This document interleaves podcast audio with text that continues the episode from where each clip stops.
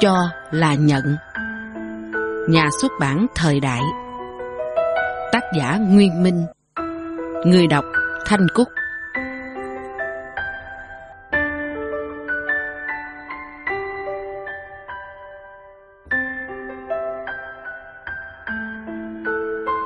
Con đường chia sẻ. Có nhiều cách để mang lại lợi lạc cho người khác và khi bắt đầu những nỗ lực tu dưỡng theo lời Phật dạy như thế, chúng ta dấn thân vào những con đường tu tập mà kinh điển gọi là Bồ Tát Hạnh. Mục đích rốt ráo của tất cả những con đường này đều là thành tựu quả Phật, vì sự lợi lạc cho tất cả chúng sanh. Cho dù sự thực hành theo mỗi con đường đều có những chỉ dẫn, những đặc thù khác biệt, có sáu con đường tu tập mang lại lợi lạc cho chúng sanh được chỉ dạy trong kinh điển, gọi chung là sáu pháp ba la mật, tức lục ba la mật hay lục độ. Sáu pháp này bao gồm bố thí ba la mật, trì giới ba la mật, nhẫn nhục ba la mật, tinh tấn ba la mật, thiền định ba la mật và bát nhã ba la mật. Mỗi pháp môn này là một con đường tu tập với những chỉ dẫn giúp ta có thể thực hành mang lại lợi lạc cho mọi chúng sanh. Và mặc dù Đức Phật luôn khuyến khích sự tu tập đồng thời các pháp này, nhưng Ngài cũng chấp nhận một thực tế là tùy theo căn cơ, tính khí, năng lực, hoàn cảnh khác nhau của mỗi người mà chúng ta vẫn có thể lựa chọn một trong sáu con đường này như pháp thực hành căn bản, chính yếu của mình. Trong một ý nghĩa nào đó, ta có thể hình dung sáu pháp thực hành này giống như sáu đường thẳng đồng quy. Nên khi tiến bước theo một trong sáu đường ấy, thì sớm muộn gì rồi chúng ta cũng sẽ hội tụ về cùng một điểm với những con đường khác. Điểm hội tụ đó chính là sự giác ngộ viên mãn, giải thoát mọi khổ đau trong đời sống. Điều này được mô tả trong nhiều kinh điển như là sự vượt qua dòng sông sinh tử để đến được bến bờ giải thoát. Sự vượt thoát sinh tử cũng chính là ý nghĩa thường được nhắc đến nhiều nhất của thuật ngữ Ba La Mật. Trong Hán ngữ được dịch là đáo bỉ ngạn, tức là đến bờ bên kia. Bờ bên kia tức là giải thoát sinh tử. Đối lại với bờ bên này là đời sống trôi lăn trong luân hồi, vì công năng của sáu pháp vừa kể trên là có thể giúp ta tiến đến bờ giải thoát, nên chúng được gọi là sáu pháp ba la mật. Trong sáu pháp ba la mật ấy, bố thí được nhắc đến trước nhất, và điều đó có một số ý nghĩa nhất định. Trước hết, đây có thể xem là pháp tu khởi đầu mà hầu hết mọi người đều có khả năng thực hành, bởi ai cũng có thể tùy theo khả năng và điều kiện hiện có của mình để thực hành bố thí theo từng mức độ khác nhau. Tuy nhiên, nếu xét đến ý nghĩa sâu xa của pháp tu này thì không phải ai trong chúng ta cũng có thể nắm hiểu và thực hành được trọn vẹn. Vì thế, dưới đây chúng ta sẽ cùng nhau tìm hiểu sâu hơn về pháp bố thí. Từ ngữ bố thí được dịch từ chữ Dana trong phản ngữ, thật ra có hàm nghĩa rộng hơn nhiều so với ý nghĩa thông thường vẫn được nhận hiểu. Trong tiếng Việt phổ thông hiện nay, chúng ta thường hiểu từ ngữ bố thí theo hai nghĩa. Nghĩa tích cực chỉ hành vi phân phát của cải cho người nghèo một cách bất vụ lợi, xuất phát từ tình thương. Nghĩa thứ hai chỉ việc đưa cho ai vật gì với thái độ trịch thượng, chiếu cố, thiếu kính trọng tùy theo ngữ cảnh mà một trong hai nghĩa này được hiểu, nhưng cả hai nghĩa này đều không hoàn toàn đúng với ý nghĩa bố thí trong đạo Phật. Vì chúng hàm nghĩa người cho đang ở một vị thế cao hơn người nhận. Tuy vậy, nghĩa thứ nhất có thể xem là nêu đúng một phần từ ngữ, tuy chưa đầy đủ. Còn nghĩa thứ hai là một nghĩa phái sinh hoàn toàn không có trong ý nghĩa bố thí được hiểu theo đạo Phật.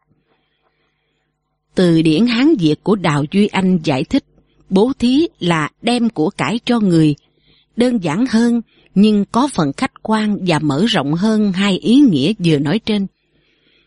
Tuy nhiên, ý nghĩa này vẫn còn rất hẹp so với ý nghĩa thực sự của từ ngữ bố thí được dịch từ chữ Dana trong phạn ngữ.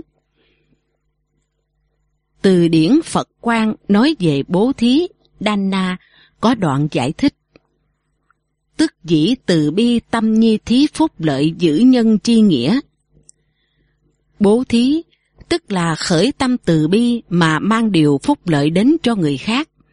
Theo cách giải thích này, chúng ta thấy có mấy điều khác biệt.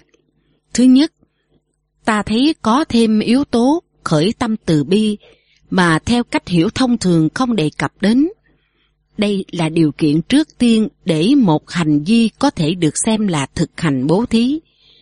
Thứ hai, ý nghĩa mang điều phúc lợi đến cho người khác là mở rộng hơn nhiều so với việc phân phát hay ban cho của cải. Bởi những điều lợi lạc cho người khác không chỉ là vật chất, của cải mà còn có thể bao gồm rất nhiều giá trị khác nữa. Thứ ba, việc mang lại lợi lạc cho người khác không nhất thiết phải là sự ban cho, phân phát, mà đúng hơn đó là sự chia sẻ những gì ta đang có, ngay cả khi những thứ ấy vẫn còn rất hạn hẹp. Từ những giải thích của từ điển Phật quan, tiếp tục tìm hiểu thêm trong kinh điển. Chúng ta thấy pháp tu bố thí còn được giảng giải với một số ý nghĩa sâu rộng hơn nữa. Trước hết, bố thí được phân chia thành ba loại, tài thí, pháp thí và vô úy thí. Tài thí là ý nghĩa thông thường nhất của bố thí, chỉ việc chia sẻ những giá trị vật chất hiện có của mình với người khác, nhằm giúp họ giảm bớt sự khó khăn, thiếu thốn. Những giá trị vật chất ở đây có thể là cơm ăn, áo mặc, nhà ở, cho đến các vật dụng, phương tiện sinh hoạt hàng ngày. Pháp thí nghĩa là mang những tri thức, hiểu biết chân chánh và tốt đẹp của mình truyền đạt cho người khác, nhằm giúp họ có thể nhờ đó mà chuyển hóa đời sống trở nên tốt đẹp hơn, được nhiều lợi lạc hơn. Pháp thí còn được chia thành hai phạm trù nhỏ hơn là thế gian pháp thí và xuất thế pháp thí. Thế gian pháp thí là chia sẻ những tri thức có thể giúp người khác được lợi ích trong đời sống thế tục, bao gồm từ những kiến thức chuyên môn trong đời sống để giúp họ mưu sinh như dạy học, dạy nghề, cho đến việc khuyến khích họ làm lành lánh dữ, nhờ đó được quả báo tốt đẹp về sau, như được tái sinh vào các cõi trời, người và hưởng nhiều phúc lạc. Xuất thế pháp thí là truyền đạt những ý nghĩa sâu xa trong giáo pháp, có thể giúp người khác đi theo con đường tu tập hướng đến sự giải thoát hoàn toàn khỏi dòng sinh tử luân hồi, thành tựu quả Phật. Vì thế, những việc như giảng giải, sao chép, truyền bá kinh điển đều thuộc về xuất thế pháp thí. Như vậy, khi chúng ta chia sẻ với người khác, bất kỳ phạm trù tri thức nào có thể mang lại lợi lạc cho họ thì đều có thể xem là pháp thí. Tùy theo việc những hiểu biết được chia sẻ đó là có lợi trong đời sống thế tục hay có thể giúp người khác tiến lên trên đường tu tập mà ta phân biệt đó là thế gian pháp thí hay xuất thế pháp thí. Loại bố thí thứ ba thường ít được quan tâm đến là vô úy thí. Vô úy có nghĩa là không sợ hãi. Vì thế, nên vô úy thí có nghĩa là mang đến cho người khác sự an ổn, không sợ hãi. Khi ta che chở, trấn an một người đang sợ sệt, giúp người ấy lấy lại được sự bình tĩnh, không còn sợ sệt, thì đó chính là vô úy thí. Trong một số trường hợp, người thực hành vô úy thí còn phải đẩy lùi hoặc phá trừ được những nguyên nhân đe dọa gây sợ hãi cho người khác, mới có thể giúp họ thực sự được an ổn. Trong những trường hợp này, nếu nhìn thoáng qua sẽ thấy có vẻ như không có gì được đưa ra chia sẻ cả, nên ít người biết được rằng đây cũng là một loại bố thí. Tuy nhiên, xét theo ý nghĩa mang lại lợi lạc cho người khác, thì vô úy thí là một hình thức bố thí rất quan trọng bởi nó mang đến cho người khác sự bình an, vốn là điều lợi lạc còn hơn cả mọi giá trị vật chất. Hơn thế nữa, người thực hành vô úy thí phải có đủ dũng lực và trí tuệ, vì như thế mới có thể che chở người khác, giúp đỡ người khác vượt qua được sự sợ hãi và mang lại sự bình an cho họ. Trở lại với định nghĩa về bố thí được nêu trong từ điển Phật Quang, chúng ta thấy cả ba loại bố thí nói trên, tài thí, pháp thí và vô úy thí đều thỏa mãn ý nghĩa, mang điều phúc lợi đến cho người khác. Tuy nhiên, vẫn còn một ý nghĩa khác là khởi tâm từ bi chưa được nhắc đến. Và như vậy có vẻ như là chưa trọn vẹn ý nghĩa bố thí như được dịch từ chữ Dana trong phạn ngữ. Về ý nghĩa này, ở một nơi khác cũng thuộc một từ này. Từ điển Phật quan có đoạn phân biệt. Bố thí nhược dĩ viễn ly tham tâm giữ kỳ khai ngộ vi mục đích, tắc xưng vi thanh tịnh thí, phản chi tắc xưng bất thanh tịnh thí. Nếu thực hành bố thí mà xa lìa tâm tham lam, chỉ hướng đến mục đích giúp cho người khác được tỏ ngộ, thì gọi đó là thanh tịnh thí, ngược lại thì gọi là bất thanh tịnh thí. Theo đây mà xét, thì việc xa lìa tâm tham lam, đó cũng tương đồng với ý nghĩa khởi tâm từ bi đã nói ở đoạn trước. Bởi khi thực hành bố thí với tâm từ bi sinh khởi thì lúc đó chắc chắn không còn chỗ cho tâm tham lam chế ngự, cho dù đó là tham danh hay tham lợi. Ngược lại, nếu không khởi tâm từ bi mà thực hành bố thí, thì việc bố thí đó rất có thể sẽ rơi vào những dụng ý, mục đích khác, không chỉ đơn thuần là làm lợi lạc cho chúng sanh. Đó chính là trường hợp mà từ điển Phật quan gọi là bất thanh tịnh thí.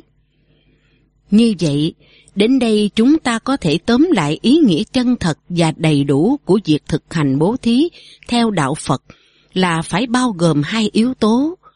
Thứ nhất là phải xuất phát từ tâm từ bi, thương yêu mọi người, hay nói cách khác chính là tâm nguyện vị tha hoàn toàn vì sự lợi lạc cho người khác. Thật ra, đây cũng chính là nền tảng phát tâm Bồ Đề mà ta đã có dịp đề cập trong phần trước.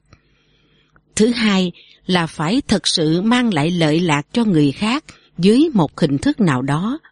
Có thể đó là lợi lạc về vật chất, tài thí, có thể là lợi lạc về tri thức, chánh kiến, pháp thí, và cũng có thể là sự an ổn tinh thần không sợ sệt, vô úy thí. Trong trường hợp thiếu đi yếu tố thứ nhất, thì hành vi bố thí dù có làm lợi lạc cho người khác, nhưng vẫn chưa thật sự trọn vẹn và được xem là bất thanh tịnh thí. Nếu có thể thực hành bố thí với đầy đủ hai yếu tố trên, thì đó chính là thanh tịnh thí, cũng chính là bố thí ba la mật trong ý nghĩa đầy đủ nhất. Cho dù sự lợi lạc mà chúng ta thật sự mang lại cho người khác có nhiều mức độ khác nhau, có khi chỉ là một bữa ăn, một chút hiểu biết đúng đắn về sự việc, hoặc một chút bình an trong tâm hồn. Nhưng chỉ cần hội đủ cả hai yếu tố nêu trên thì có thể xem như ta đã thực hành được hạnh bố thí theo đúng ý nghĩa chân thật của nó. Qua những ý nghĩa về mặt lý thuyết như đã nêu trên, chúng ta có thể vận dụng vào cuộc sống hàng ngày để thấy rằng việc thực hành bố thí thật ra không phải là quá khó khăn như nhiều người thường lầm tưởng. Với những gì đã tìm hiểu, ta có thể thấy rằng việc thực hành bố thí thật ra chính là sự chân thành chia sẻ với mọi người những gì có thể được trong điều kiện của bản thân ta và chỉ nhằm một mục đích duy nhất là mang đến sự lợi lạc cho người được chia sẻ. Khi chọn cách sống sẵn lòng chia sẻ mọi thứ với người khác, đó chính là ta đang thực hành bố thí.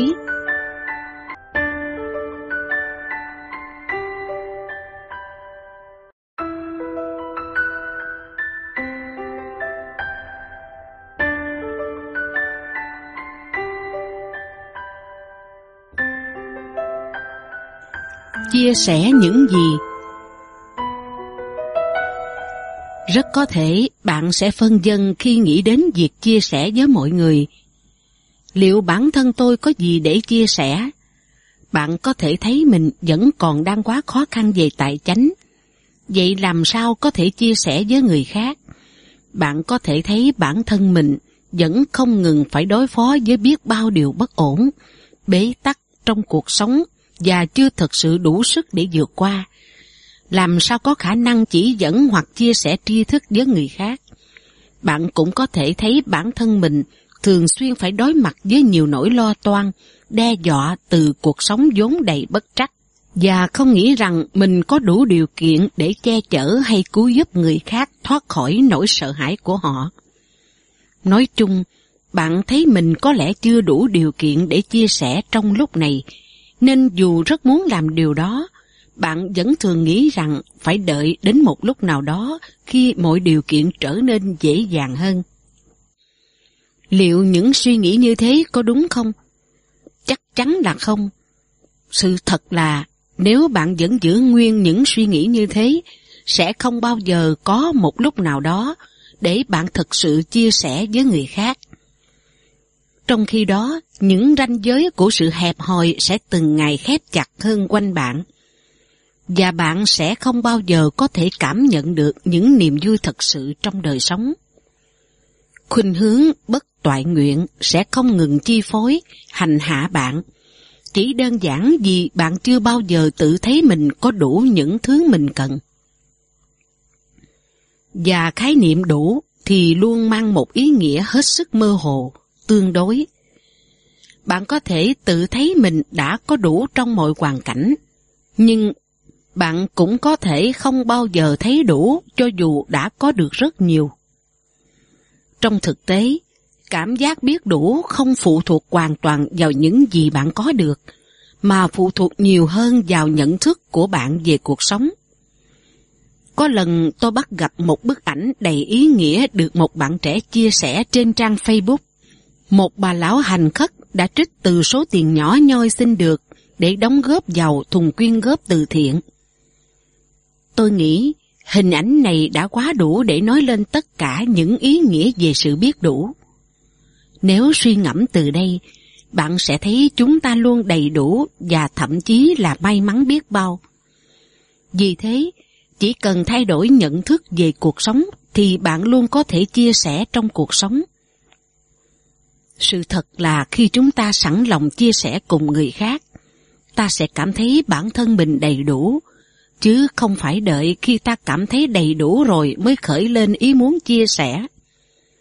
Trong số nhiều tấn gạo chuyển về miền Trung để cứu trợ sau những cơn bão lụt tàn phá, phần lớn đã được tự nguyện đóng góp từ rất nhiều người lao động đang vất vả từng ngày kiếm sống, chứ không chỉ từ những gia đình thuộc tầng lớp trung lưu hay giàu có. Hơn thế nữa, khi bạn sẵn lòng chia sẻ, bạn sẽ nghĩ ra được phương pháp tốt nhất để thực hiện việc chia sẻ. Trong truyện ngắn Dị ngọt của chè, ngay cả những em học sinh tiểu học cũng có thể làm chúng ta ngạc nhiên vì sự chững chạc và thông minh khi nghĩ ra phương thức giúp đỡ người khác một cách hoàn hảo không kém gì người lớn. Hơn thế nữa, có một điều gần như đã trở thành quy luật tự nhiên là giải pháp chia sẻ luôn xuất hiện và chỉ xuất hiện sau khi chúng ta thật lòng khởi tâm chia sẻ. Khi nhìn lại những gì xảy ra quanh ta với nhận thức này, bạn sẽ thấy có rất nhiều điều tương tự vẫn luôn diễn ra trong cuộc sống. Nhưng chỉ vì không lưu tâm đến nên ta thường bỏ qua không nhận biết. Một khi bạn thật sự chọn cách sống chia sẻ với mọi người, bạn sẽ dễ dàng nhận ra vô số những cơ hội chia sẻ quanh mình. Việc mang lại niềm vui và lợi lạc cho người khác thật ra dễ hơn nhiều so với bạn vẫn tưởng. Và điều đó cũng mang lại cho bạn nhiều niềm vui mà có thể trước đây bạn vẫn chưa bao giờ hình dung một cách trọn vẹn. Khi chúng ta giảm bớt sự quan tâm đến bản thân mình và lưu tâm nhiều hơn đến những nhu cầu, mong muốn của người khác, ta sẽ tự nhiên thay đổi những cung cách ứng xử thông thường. Điều quan trọng ở đây không phải là bạn giúp ích được nhiều hay ít cho người khác, mà chính là ở sự thay đổi khuynh hướng ứng xử vốn có từ lâu nay. Từ một khuynh hướng vị kỷ luôn quan tâm đến những gì có lợi cho chính bản thân mình, bạn sẽ thay đổi sang một khuynh hướng dị tha, chú trọng nhiều hơn đến những lợi lạc cho người khác. Và chính khuynh hướng dị tha là yếu tố quan trọng nhất sẽ làm thay đổi cuộc đời bạn. Bởi nó sẽ làm cho tâm hồn bạn rộng mở hơn, thay vì là ngày càng khép chặt. Một tâm hồn rộng mở là điều kiện tối cần thiết để cảm nhận mọi niềm vui đến từ cuộc sống. Trong khi một tâm hồn khép kín luôn ươm mầm cho vô số những bất hạnh và khổ đau. Tâm hồn rộng mở cũng chính là điều kiện để bạn nhận biết những nhu cầu của người khác. Với một tâm hồn khép kín, hẹp hòi, bạn thường sẽ phân dân rất nhiều về việc ai là người xứng đáng nhận sự chia sẻ của bạn. Hoặc liệu bạn có nên hay không nên chia sẻ với ai đó. Sự phân dân này ngăn cản bạn chia sẻ với người khác vì luôn thấy họ không ở vào hoàn cảnh thật sự cần thiết hoặc không có nhu cầu được chia sẻ. Bạn cảm thấy có sự bất công nếu phải chia sẻ những gì mình có với một ai đó mà theo bạn là không quá khó khăn, thiếu thốn. Những rào cản này được sinh ra từ một tâm hồn khép chặt. Nhưng rồi chính bản thân chúng lại có tác dụng làm khép chặt hơn nữa tâm hồn của bạn. Vì vậy, đây quả thật là một dòng xoáy lẫn quẩn rất khó vượt thoát ra. Nhưng ngay khi bạn khởi lên ý nguyện dị tha, thì những tia sáng đầu tiên sẽ bắt đầu soi chiếu vào bóng tối của một tâm hồn khép kín. Những cánh cửa sẽ dần được mở ra và ngày càng rộng mở hơn khi nhận thức của bạn dần thay đổi. Khi khuynh hướng dị tha dần dần thay cho khuynh hướng dị kỷ, bạn sẽ bắt đầu tiếp cận người khác với một cách nhìn hoàn toàn mới. Tâm hồn rộng mở giúp bạn đón nhận mọi nguồn thông tin từ thế giới bên ngoài một cách khách quan. Đúng thật và không định kiến. Nhờ đó, bạn sẽ nhận ra một sự thật là bất cứ ai trong chúng ta cũng đều đang có những nhu cầu nhất định. Hay nói khác đi, là mỗi người quanh ta đều đang cần được ta chia sẻ một điều gì đó, có thể giúp họ được lợi lạc, tốt đẹp hơn trong cuộc sống. Nhận biết được nhu cầu của người khác chính là bước khởi đầu của một sự chia sẻ đúng nghĩa, và chỉ có một tâm hồn rộng mở mới có thể giúp ta làm được điều đó. Trong thực tế, tất cả chúng ta đều có nhu cầu chia sẻ và được chia sẻ, và thật ra thì cuộc sống này sẽ vô cùng tẻ nhạt, ảm đạm nếu không có sự sẻ chia cùng nhau giữa những con người. Tuy vậy, không phải ai trong chúng ta cũng đã và đang chọn nếp sống biết chia sẻ. Và đó quả thật là một điều đáng buồn. Vì thế, ngay khi bạn quyết định chọn một cuộc sống chia sẻ với mọi người, đó sẽ là điều quan trọng nhất trong cuộc đời của bạn bạn đang thay đổi để trở thành một người hạnh phúc hơn. Chia sẻ tài vật Các giá trị vật chất luôn nổi bật lên trong cuộc sống của mỗi chúng ta. Khi tiếp xúc với một con người, điều ta dễ dàng nhìn thấy trước nhất là hình thức bên ngoài của người ấy. Và điều đó thường cho thấy phần nào những giá trị vật chất mà họ đang sở hữu. Khi ta thật lòng muốn chia sẻ với người khác, vật chất cũng chính là những giá trị mà ta có thể dễ dàng chia sẻ nhất. Có thể lâu nay bạn vẫn quen nghĩ đến điều này qua các hình thức như ủng hộ những chương trình quyên góp từ thiện, vận động xây dựng các công trình công cộng, hay chí ít cũng là đóng góp cho các tổ chức thiện nguyện. Những điều đó là hoàn toàn đúng nhưng chưa đủ. Vì thật ra thì sự chia sẻ vật chất còn có thể và cần thiết phải được thực hiện trong một phạm vi rộng lớn hơn, phổ quát hơn. Bạn có thể thực hành nếp sống chia sẻ với tất cả mọi người mà bạn có cơ hội tiếp xúc, chứ không chỉ là với những người đang gặp bất hạnh, khó khăn. Tất nhiên, những đối tượng gần gũi trước tiên và thiết thực nhất sẽ là những người thân quanh ta như gia đình, bạn bè, cộng đồng thôn xóm. Lần đầu tiên nghĩ đến điều này, có thể bạn sẽ thấy hơi xa lạ. Chẳng phải chỉ những người đang khốn khó mới cần đến sự chia sẻ tài vật hay sao? Chẳng phải chỉ những người đang gặp bất hạnh, tai họa mới cần đến sự quan tâm giúp đỡ của người khác hay sao? Những điều đó hẳn đã là lẽ tất nhiên. Nhưng đối tượng của sự chia sẻ không chỉ giới hạn trong số đó, mà thật ra còn là tất cả mọi người. Và chỉ khi bạn có khả năng hướng sự chia sẻ của mình đến với tất cả mọi người, thì tâm hồn bạn mới thật sự rộng mở. Trong bất kỳ mối quan hệ tiếp xúc nào, khi bạn biết lưu tâm đến mọi người quanh mình, bạn sẽ nhận ra vô số những cơ hội cần đến sự chia sẻ. Có những điều có thể là vô cùng nhỏ nhặt, nhưng khi có sự quan tâm thực hành, bạn sẽ nhận ra những giá trị mà chúng mang lại là không nhỏ. Hãy bắt đầu từ một bữa ăn chẳng hạn. Thay vì ngồi vào bàn ăn và nhanh chóng thỏa mãn nhu cầu của dạ dày rồi đứng dậy, bạn hãy thử dành một chút thời gian để quan tâm đến những người khác trong cùng mâm ăn. Khi ấy, có thể bạn sẽ nhận ra có một số món ăn thích hợp với người này nhưng không thích hợp với người khác. Chẳng hạn như người già cần thức ăn mềm, trẻ con cần những thức ăn nhiều dinh dưỡng. Một ai đó không ăn được các món cay, trong khi một người khác dường như rất thích các món béo, vân vân. Với sự quan tâm nhận biết đó, bạn có thể thực hiện chia sẻ theo cách rất đơn giản và dễ dàng, như nhường các món ăn thích hợp cho người khác, gấp thức ăn cho trẻ con và không dành quá nhiều món ăn ngon cho phần mình.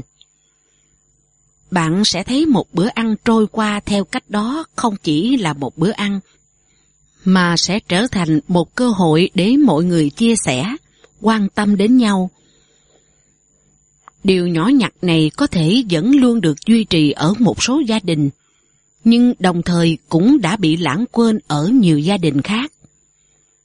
Với sự quan tâm chia sẻ, chắc chắn bạn sẽ mang lại một không khí ấm áp, đầy tình cảm thấm thiết cho những bữa ăn trong gia đình hay ngay cả ở các phòng ăn tập thể, thay vì chỉ đơn giản là để nhét cho đầy dạ dày. Sự chia sẻ nhường nhịn cũng có thể dễ dàng được thực hành ở nơi làm việc. Khi bạn có sự quan tâm đến những đồng nghiệp của mình, mỗi người đều có một nhu cầu nào đó, nhưng bạn sẽ không thể nhận ra khi thiếu sự quan tâm. Khi quan tâm và nhận biết được nhu cầu của người khác, có thể chỉ một vài cử chỉ nhỏ nhặt đáp ứng đúng các nhu cầu đó cũng có thể làm thay đổi cách nghĩ cách nhìn của mọi người về nhau.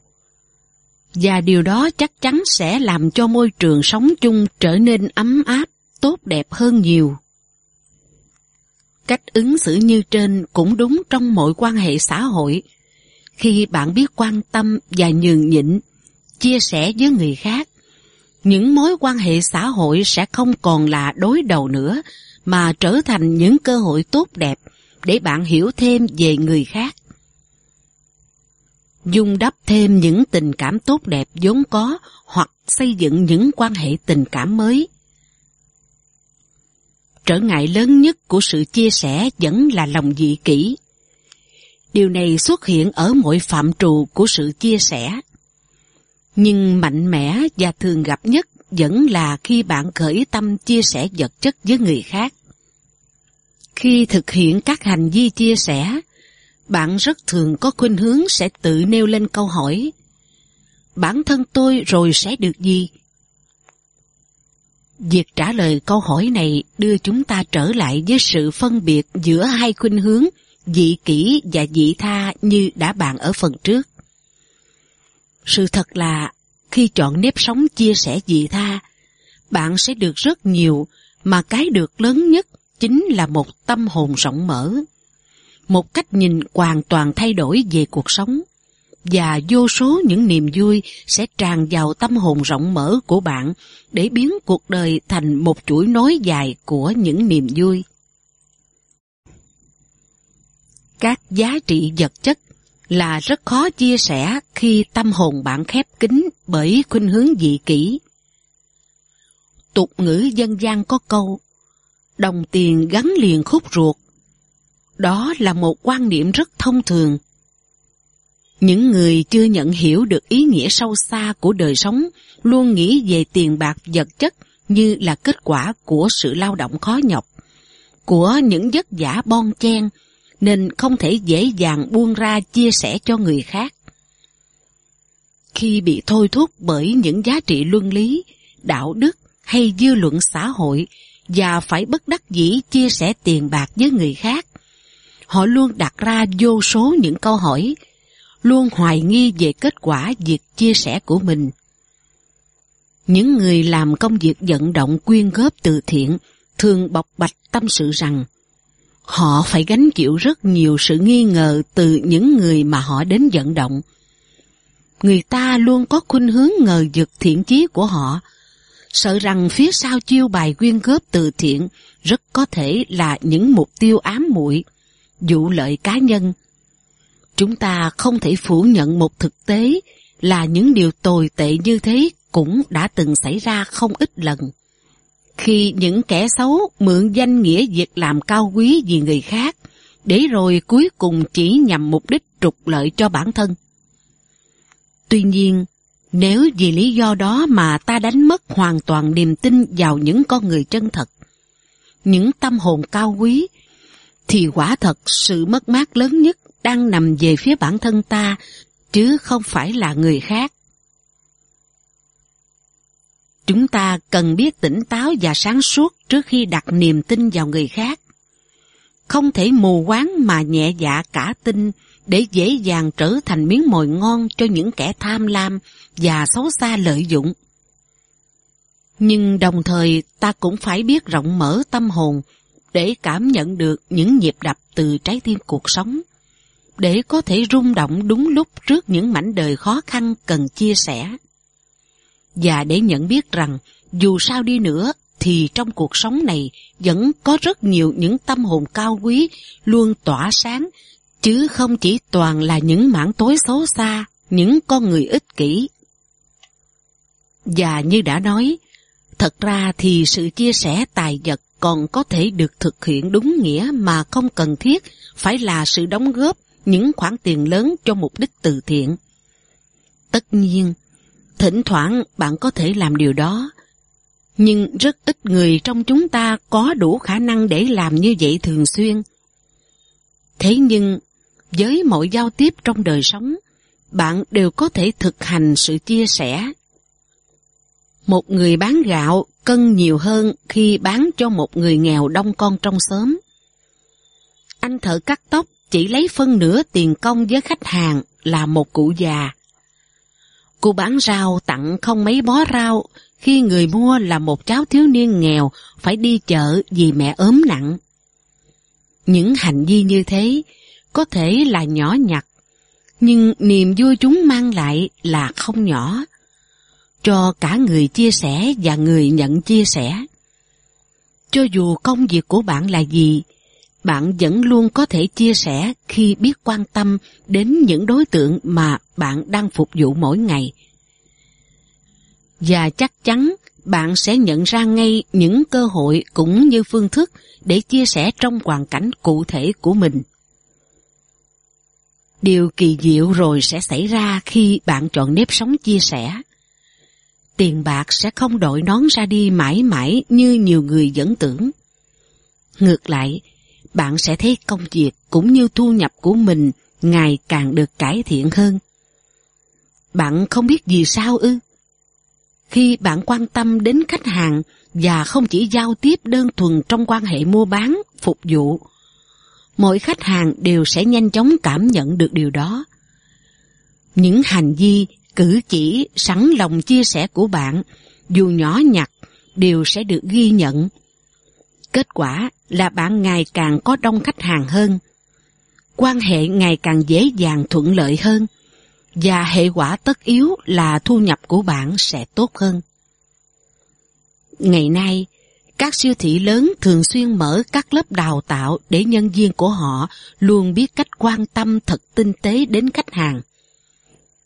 Mục đích của họ là để việc kinh doanh được tốt hơn. Nhưng trong cách làm họ đã bắt đầu nhận ra được nguyên lý quan trọng của sự quan tâm chia sẻ.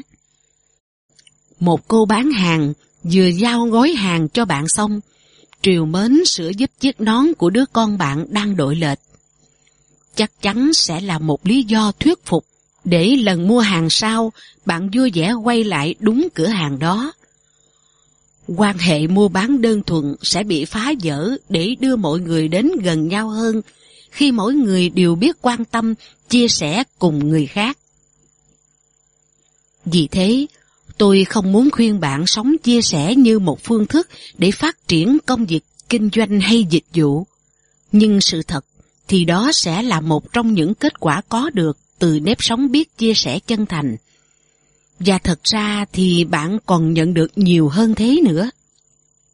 Hạn chế việc chi tiêu hoặc sử dụng tài nguyên quá mức cần thiết cũng là một cách để chia sẻ với cộng đồng giới truyền thông ngày nay liên tục quảng bá về việc tiết kiệm điện như một giải pháp thiết thực để bảo vệ môi trường. Nhưng chúng ta rất buồn khi phải thừa nhận là còn rất nhiều người chưa hề quan tâm đến điều này. Việc sử dụng nước sạch cũng tương tự. Nhiều người không cho rằng cần phải tiết kiệm nguồn nước sạch tự nhiên Điều đơn giản chỉ là vì những người ấy không thấy có khó khăn gì nhiều trong việc thanh toán hóa đơn tiền điện hay tiền nước.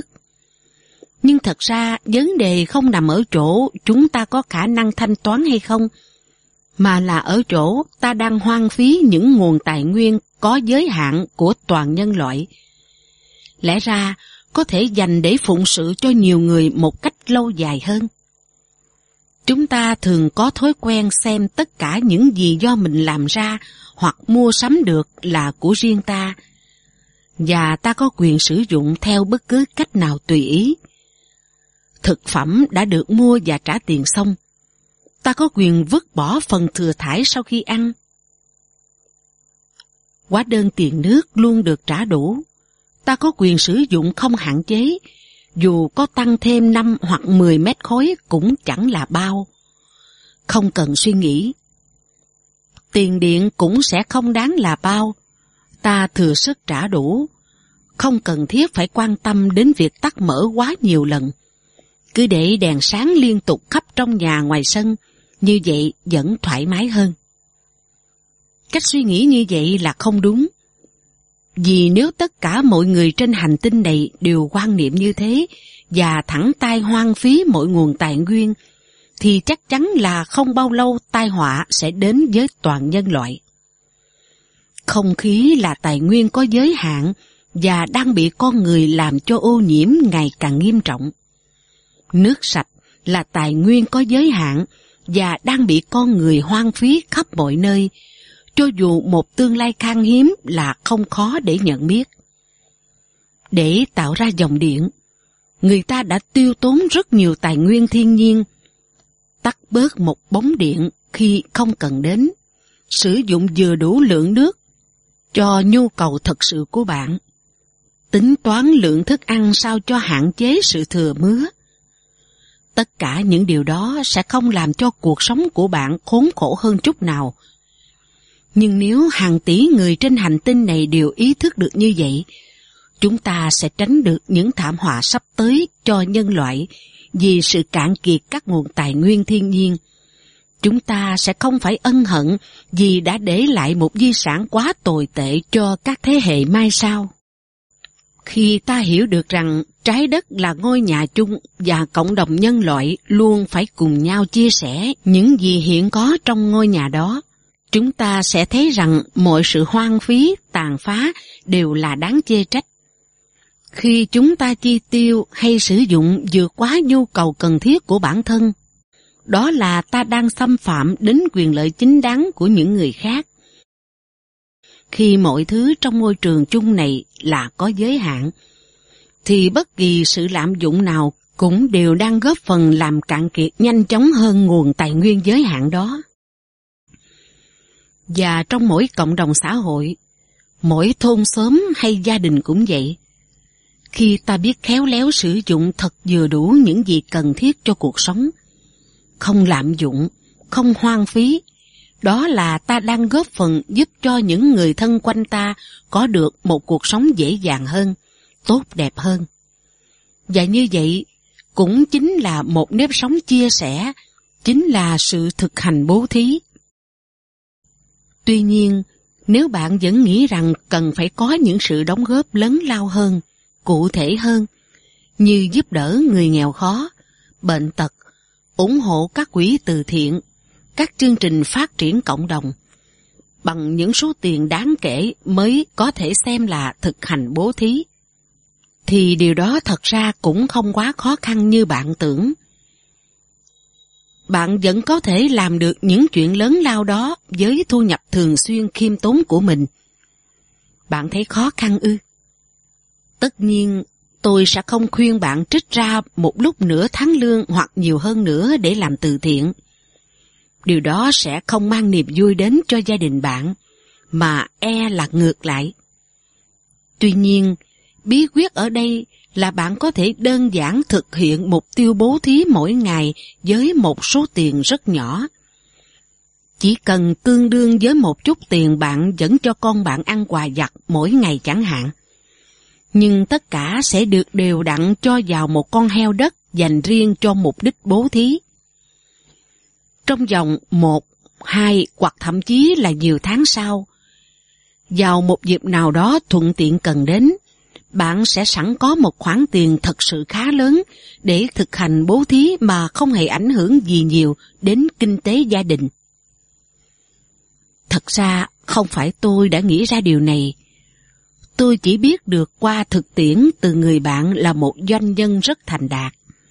Nhưng anh ấy cũng không tự làm việc này. Anh đã khuyến khích hai đứa con mình làm như thế. Bên ngoài con heo đất mà anh nhờ tôi chuyển đến cho một chùa nuôi trẻ mồ côi, tôi thấy ghi rõ dòng chữ phóng sinh và bố thí.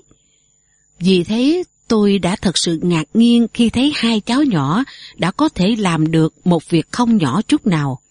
Nhờ vào phương pháp tích lũy này, tôi tin là mỗi chúng ta đều có thể làm được như thế nếu muốn.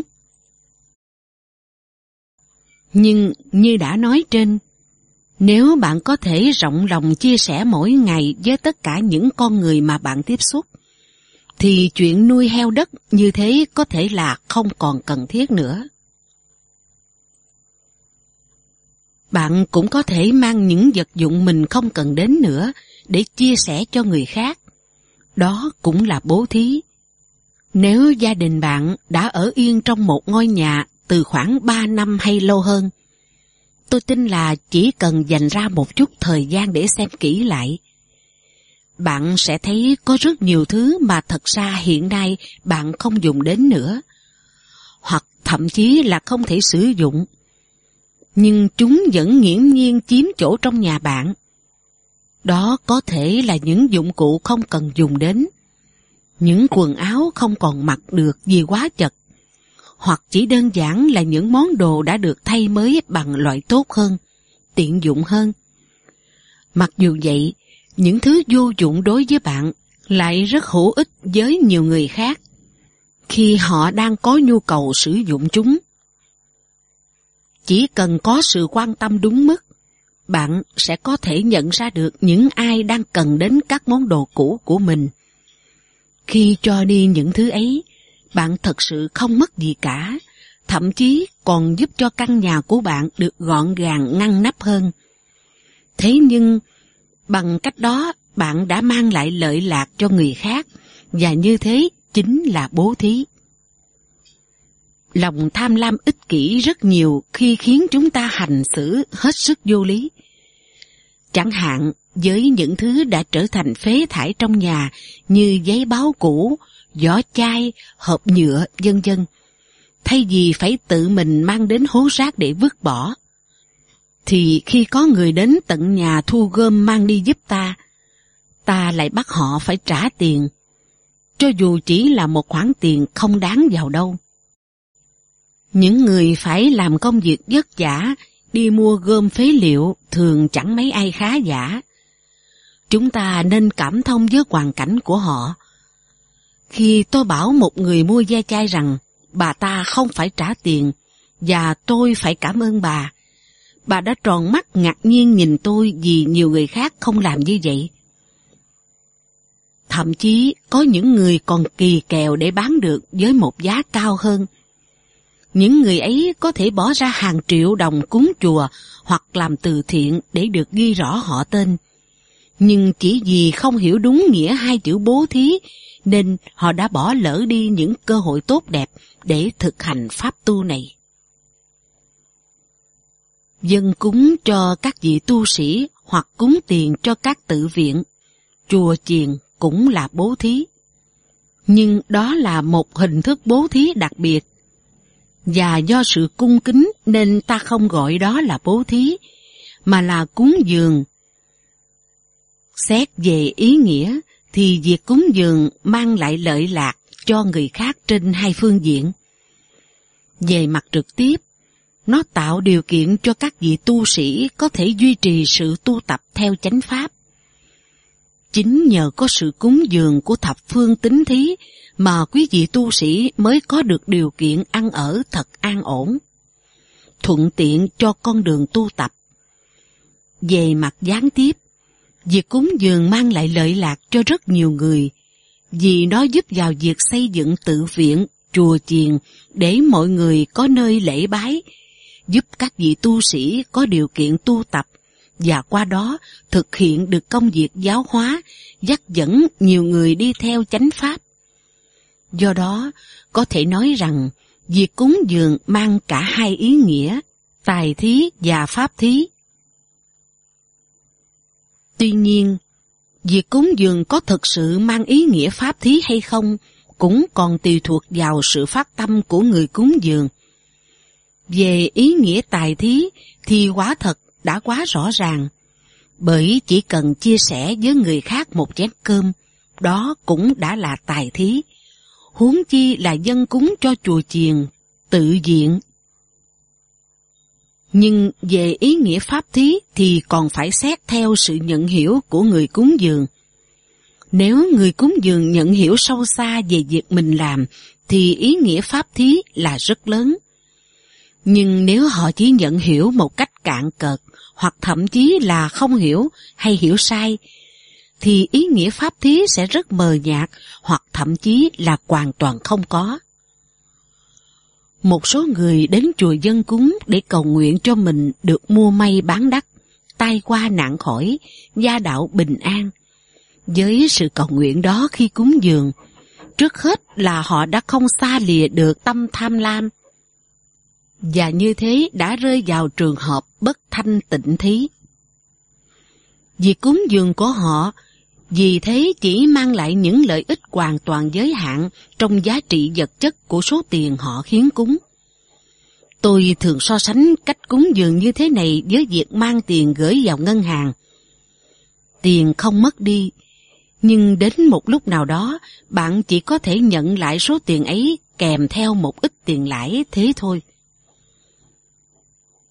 Cách cúng dường này chắc chắn không thể nào mang lại công đức vô lượng như được mô tả trong kinh điển, bởi nó bất quá chỉ là một loại tài thí, nhưng lại không thanh tịnh, vì không hề khởi tâm dị tha mà bị chi phối bởi tâm tham lam, dị kỷ. Do đó, trong trường hợp này thì hoàn toàn không có chút ý nghĩa nào của pháp thí. Ngược lại, nếu người cúng dường nhận hiểu được sâu xa việc mình đang làm, phát khởi tâm nguyện vị tha, vì sự lợi lạc cho tất cả chúng sanh mà cầu đạo giải thoát, quyết thành chánh giác để giáo hóa chúng sanh, thì việc cúng dường đó sẽ có thể xem là bước khởi đầu cho hạnh nguyện vô biên của một vị Bồ Tát. Theo kinh điển, công đức của việc cúng dường như thế sẽ là vô lượng, bất kể khoản tài vật cúng dường là lớn hay nhỏ, nhiều hay ít. Vì người cúng dường hướng tâm đến việc cầu đạo giải thoát và vì lợi lạc cho tất cả chúng sanh, nên ý nghĩa pháp thí ở đây là quá rõ ràng. Và như đã nói, sự phát tâm như thế chắc chắn sẽ không dừng lại ở việc cúng dường này, mà sẽ tiếp tục dẫn dắt người ấy đi theo con đường tu tập chánh pháp, tiếp tục làm lợi lạc cho vô số người khác. Chính vì thế mà kinh điển dạy rằng người cúng dường được như thế sẽ có công đức vô lượng. Lấy theo hai trường hợp điển hình như trên mà xét, thì việc cúng dường có thể rơi vào bất kỳ khoảng nào ở giữa hai trường hợp đó. Khi sự nhận hiểu về ý nghĩa cúng dường càng sâu xa, sự phát tâm càng mãnh liệt trong ý hướng dị tha, thì ý nghĩa pháp thí càng rõ rệt và công đức cúng dường càng lớn lao.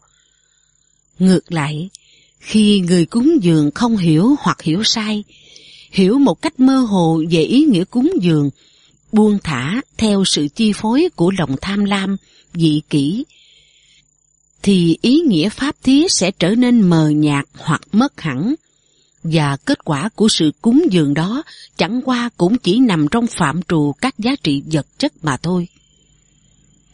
Vì thế, mỗi chúng ta trước khi phát tâm cúng dường lên chư vị tăng ni, chùa chiền tự viện, cần biết tự vấn mình xem đã có đủ sự hiểu biết cần thiết về ý nghĩa của việc cúng dường hay chưa.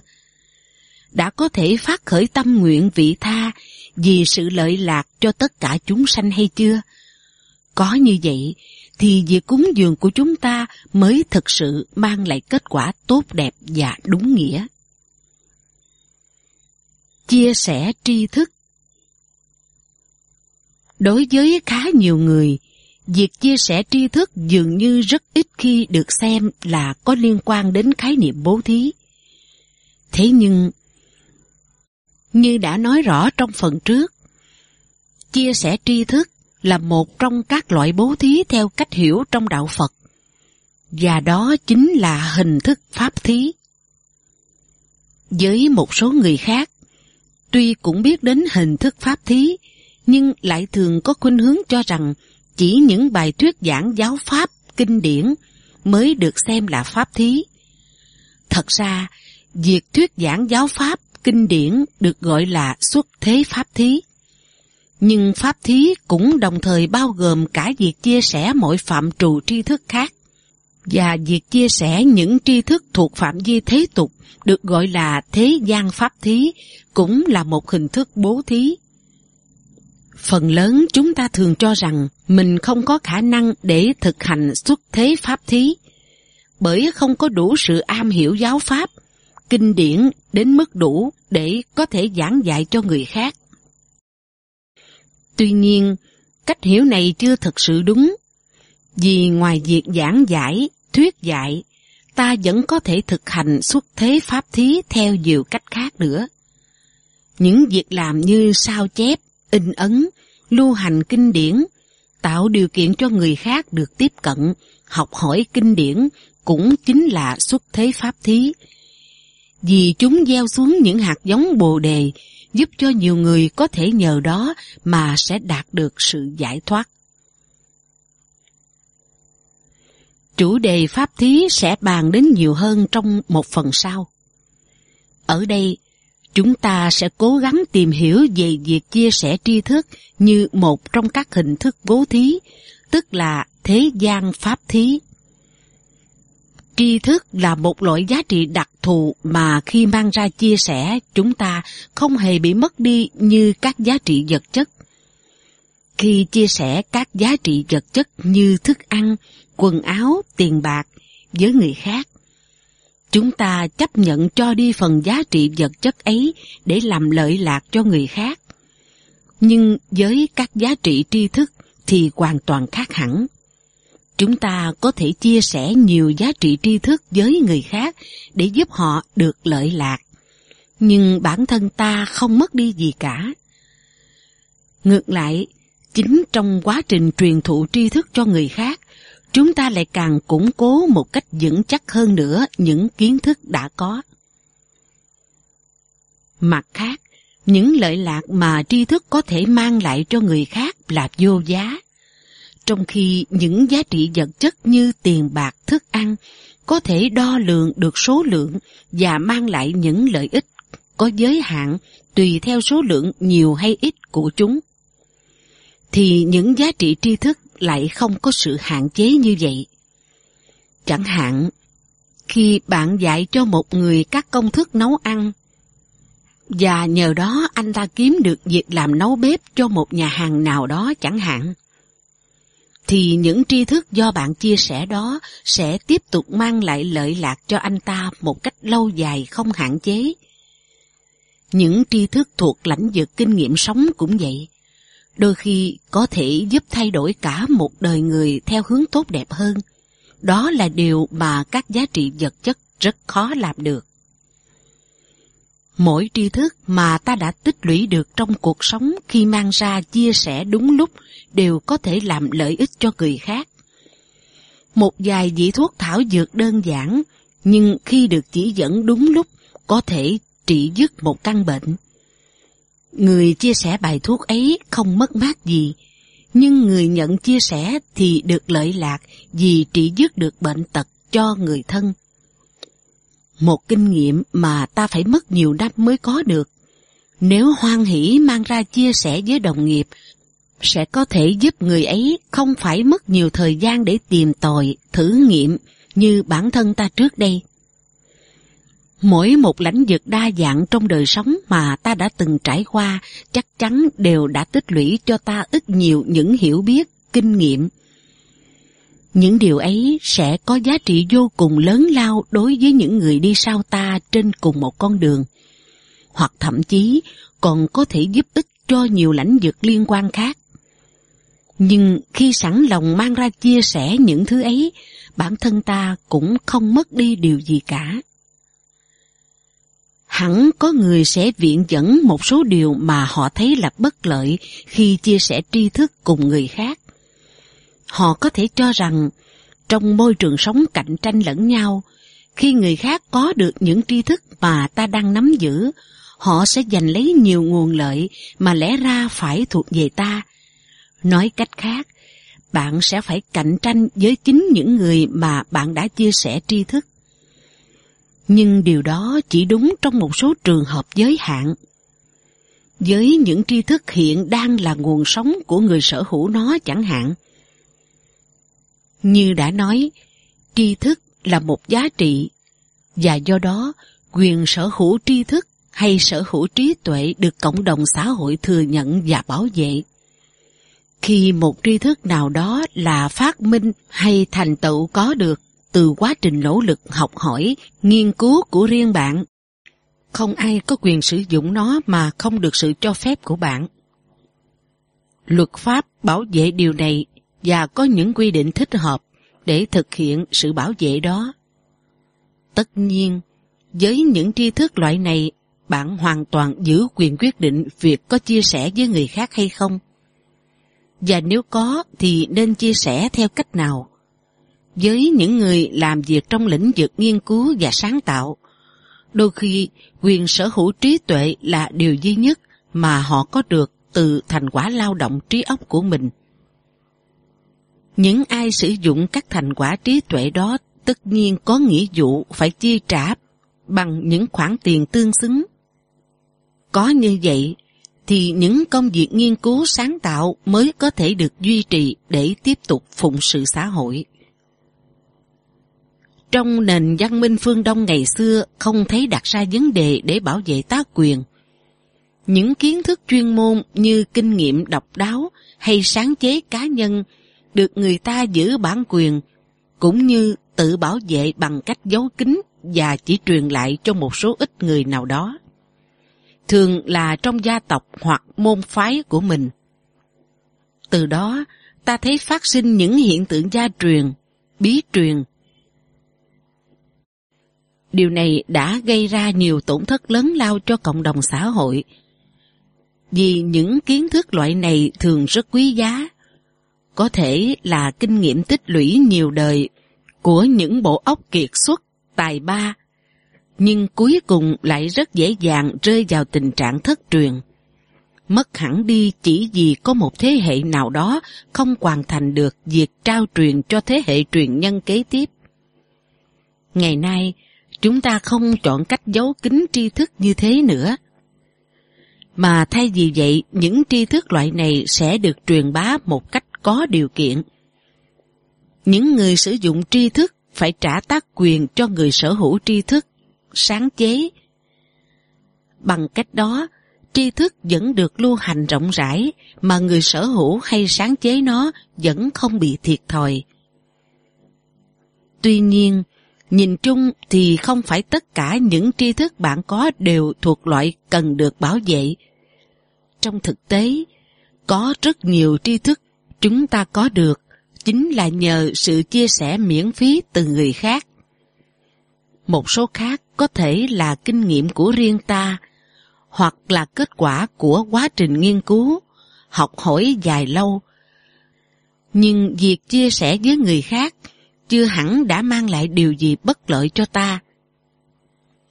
Trong trường hợp đó, chúng ta không có lý do gì khác cho việc không chia sẻ những tri thức ấy để mang đến sự lợi lạc cho người khác, trừ lý do duy nhất là lòng ích kỷ. Thậm chí, nếu quả thật có phải chịu thiệt thòi phần nào về mình, nhưng xét thấy sự lợi lạc mang đến cho người khác là lớn hơn, ta vẫn có thể chọn con đường chia sẻ hơn là khép kín. Bản thân người viết đã chọn chia sẻ những tác phẩm của mình hoàn toàn miễn phí với tất cả mọi người qua nhiều hình thức. Cho dù việc phát hành bản in các tác phẩm đó là yếu tố quyết định phần lợi nhuận mà tác giả được hưởng. Kho tri thức của mỗi người chúng ta đều đa dạng và vô tận. Mỗi một giây phút còn tồn tại trong đời sống, chúng ta không ngừng tiếp nhận thêm những hiểu biết, những kinh nghiệm mới. Tuy nhiên, trong thực tế, thì phần lớn nguồn tri thức căn bản của chúng ta là nhận được từ sự chia sẻ của người khác. Những kiến thức khoa học, những hiểu biết thường thức, hầu hết không do ta tự tìm ra, mà là thừa hưởng từ sự tích lũy trao truyền của nhiều thế hệ đi trước. Không có những nguồn chia sẻ tri thức đó, chúng ta không thể được tận hưởng nếp sống văn binh của con người hiện đại. Hơn thế nữa, từ những phương thức ứng xử trong đời sống cho đến rất nhiều những hiểu biết thiết thực hàng ngày, chúng ta đều được học hỏi miễn phí theo một cách nào đó từ người khác. Vì thế, nếu xem xét vấn đề một cách sòng phẳng, thì ta cũng có bổn phận phải đền đáp bằng cách chia sẻ tri thức với người khác, với cộng đồng quanh ta. Chia sẻ tri thức là điều rất đơn giản nhưng ít người sẵn lòng thực hiện. Nhiều người thấy khó chịu khi phải dành thời gian để chỉ bài hay truyền đạt điều này điều nọ cho người khác. Nhất là khi việc làm đó chẳng mang lại cho họ chút lợi ích vật chất nào ngay trước mắt. Tuy nhiên, nếu bạn thử chọn con đường hoan hỷ chia sẻ những gì mình biết với người khác, không bao lâu bạn sẽ thấy đời sống của mình thực sự thay đổi. Mọi quan hệ giữa bạn với người khác sẽ trở nên cởi mở và thân thiện hơn. Và điều này chắc chắn sẽ giúp bạn dễ dàng học hỏi được rất nhiều từ người khác. Cuối cùng, bạn sẽ sớm nhận ra một mối tương quan tất yếu. Sự chia sẻ tri thức cũng chính là điều kiện để chúng ta có thể nhận được tri thức từ người khác. Hơn nữa, khi nhận biết rằng tri thức cũng là một giá trị để ta sử dụng trong việc thực hành bố thí, ta sẽ không còn thấy việc dành thời gian để chia sẻ tri thức với người khác là vô bổ. Vì ta biết rằng điều đó đang mang lại lợi lạc cho người được chia sẻ cũng như chính bản thân ta. Thực ra, một trong những giá trị thật sự của đời sống chính là có được quan hệ giao tiếp tốt với mọi người quanh ta và thực hành bố thí bằng cách chia sẻ tri thức giúp ta dễ dàng đạt được điều đó. Chia sẻ thời gian Thời gian là một giá trị vô cùng đặc biệt trong đời sống. Tự thân nó dường như rất khó có thể được xác định giá trị một cách cụ thể. Nhưng nếu không có thời gian thì hầu như tất cả các giá trị khác đều trở thành vô nghĩa. Vì thế, giá trị của thời gian chính là giá trị nền tảng để ta có thể sử dụng được bất kỳ giá trị nào khác. Và với sự quý giá như thế, việc chia sẻ thời gian của mỗi chúng ta với người khác tất nhiên sẽ là điều rất khó khăn. Có người cho rằng thời gian ngày nay có giá trị gấp nhiều lần so với những thập niên trước đây. Bởi hiện nay, tất cả chúng ta đang phải vận hành với tốc độ của những máy vi tính cá nhân, của những đường truyền tải dữ liệu siêu tốc do con người tạo ra, thay vì là với tốc độ thông thường của những con người bằng xương bằng thịt. Điều đó làm cho quỹ thời gian của chúng ta trở nên ngày càng khan hiếm. Ngày nay, con người làm ra được rất nhiều thứ với một tốc độ chóng mặt.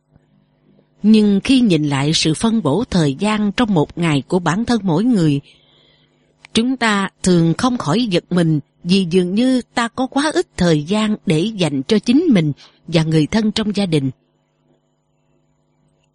Thật ra, nếu chúng ta không sớm nhận ra và thay đổi, điều này có thể sẽ trở thành một vấn nạn trong đời sống tinh thần. Người ta thường kể cho nhau nghe một giai thoại về Bill Gates, ông chủ của Microsoft, rằng nếu khi đang đi mà đánh rơi tờ 100 đô la, thì ông ta sẽ không dừng lại để cúi xuống nhặt lên. Vì như vậy sẽ mất đi một quãng thời gian mà ông có thể làm ra nhiều hơn 100 đô la. Tôi không hoài nghi khả năng đó của một con người tài ba và thành đạt như Bill Gates. Nhưng tôi không nghĩ rằng tất cả thời gian của ông đều phải hoán đổi thành tiền theo cách đó. Lấy ví dụ, cứ cho là ông ta sẽ mất khoảng 5 giây để dừng lại và cúi xuống nhặt tờ giấy bạc vừa đánh rơi. Và sau khi làm phép toán so sánh như trên, thì ông không cần nhặt nó để khỏi mất khoảng thời gian 5 giây. Như vậy, có thể biết rằng trong một phút ông ta có thể làm ra nhiều hơn con số 60 trên 5 bằng 12 lần nhân 100 đô la, tức là 1.200 đô la. Mặc dù vậy, nếu ông ta đưa vợ đi ăn tối trong khoảng một giờ, tôi không tin là ông sẽ suy tính đến khoản tiền 1.200 đô la nhân 60 phút bằng 72.000 đô la bị mất đi, hoặc chí ít cũng không nghĩ rằng vợ ông phải thừa nhận ông đang dành cho bà một giá trị khoảng 72.000 đô la. Vì thế, cho dù tục ngữ có câu, thì giờ là vàng bạc. Chúng ta cũng không thể hình dung được rằng tất cả thời gian của mình đều có thể hoán chuyển thành tiền bạc. Trong thực tế, để thời gian có thể biến thành tiền bạc hay giá trị vật chất, chúng ta cần đến hàng loạt các giá trị khác phải được sử dụng đồng thời trên nền tảng của quãng thời gian đó. Như thế, thời gian tự nó không biến thành tiền bạc, mà điều đó chỉ xảy ra khi chúng ta kết hợp sử dụng được năng lực làm việc, cảm hứng làm việc, các điều kiện làm việc, cũng như nhiều yếu tố hỗ trợ khác nữa. Chính vì thế, mà điều tất yếu là chúng ta không thể sử dụng tất cả thời gian của mình để làm ra tiền bạc nói riêng hay các giá trị vật chất nói chung. Chúng ta còn cần đến thời gian để nuôi dưỡng năng lực làm việc, để tạo cảm hứng, điều kiện cho công việc của mình. Và vượt trên tất cả những điều đó, chúng ta cần thời gian để thật sự được sống. Bởi mỗi giá trị vật chất được làm ra suy cho cùng cũng chỉ là để phục vụ đời sống. Nếu ta cứ mãi miết chạy theo việc tạo ra các giá trị vật chất mà không có được những phút giây thực sự để cảm nhận đời sống này thì điều đó sẽ vô nghĩa biết bao. Trong ý nghĩa đó, chúng ta rất cần phải xét đến việc dành thời gian chia sẻ với người khác. Chia sẻ thời gian không giống với việc chia sẻ các giá trị vật chất hay tri thức. Vì nó vừa có thể bao gồm các giá trị đó, vừa mang những tính chất đặc thù khác nữa.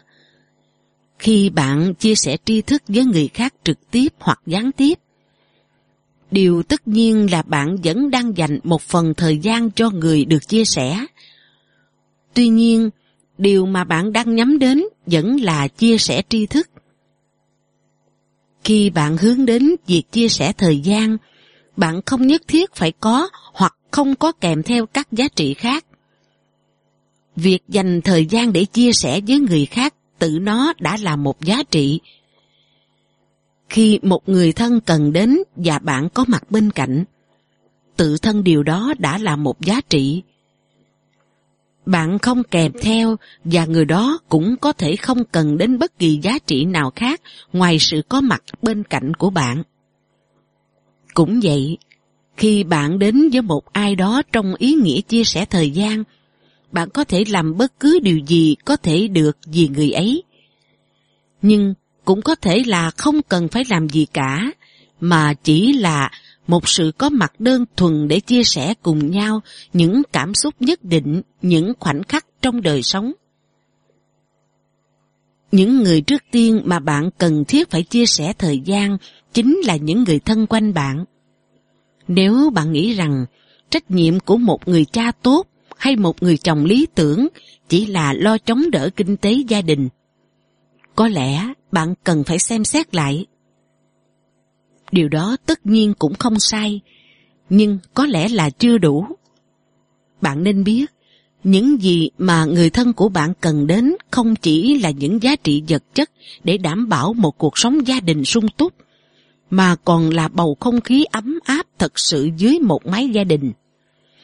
Khi mọi người có đủ cơ hội để chia sẻ cảm xúc và quan tâm đến nhau, và xét từ góc độ này, thì việc chia sẻ thời gian là điều tối cần thiết, mà không gì khác có thể thay thế được.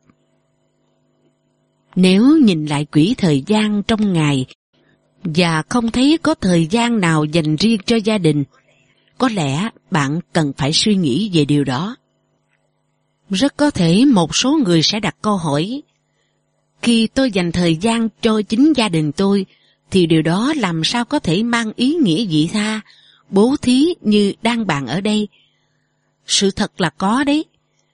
Khi bạn sinh khởi tâm vị tha hướng về sự lợi lạc cho người khác, hoàn toàn không có lý do gì để bạn phải loại trừ những người khác ở ngay bên cạnh bạn trong gia đình bạn. Trong thực tế, nếu bạn còn chưa ứng xử dị tha được với chính gia đình mình, thì bạn rất khó lòng có thể thực sự mở lòng vị tha đến với những người khác.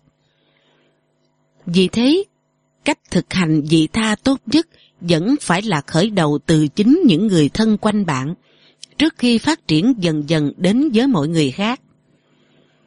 Khi đã tạo được một không khí gia đình hạnh phúc, bạn mới có thể tiến đến sự hài hòa chia sẻ với những người khác trong cộng đồng thôn xóm, rồi rộng ra đến với tất cả mọi người.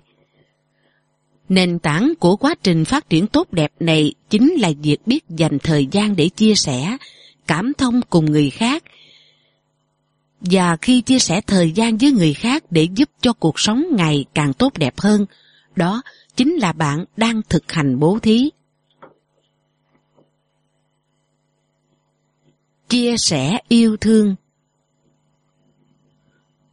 Mỗi chúng ta, ai cũng đã có ít nhất hơn một lần cảm nhận những cảm xúc ngọt ngào ấm áp khi được ai đó dành cho ta sự thương yêu.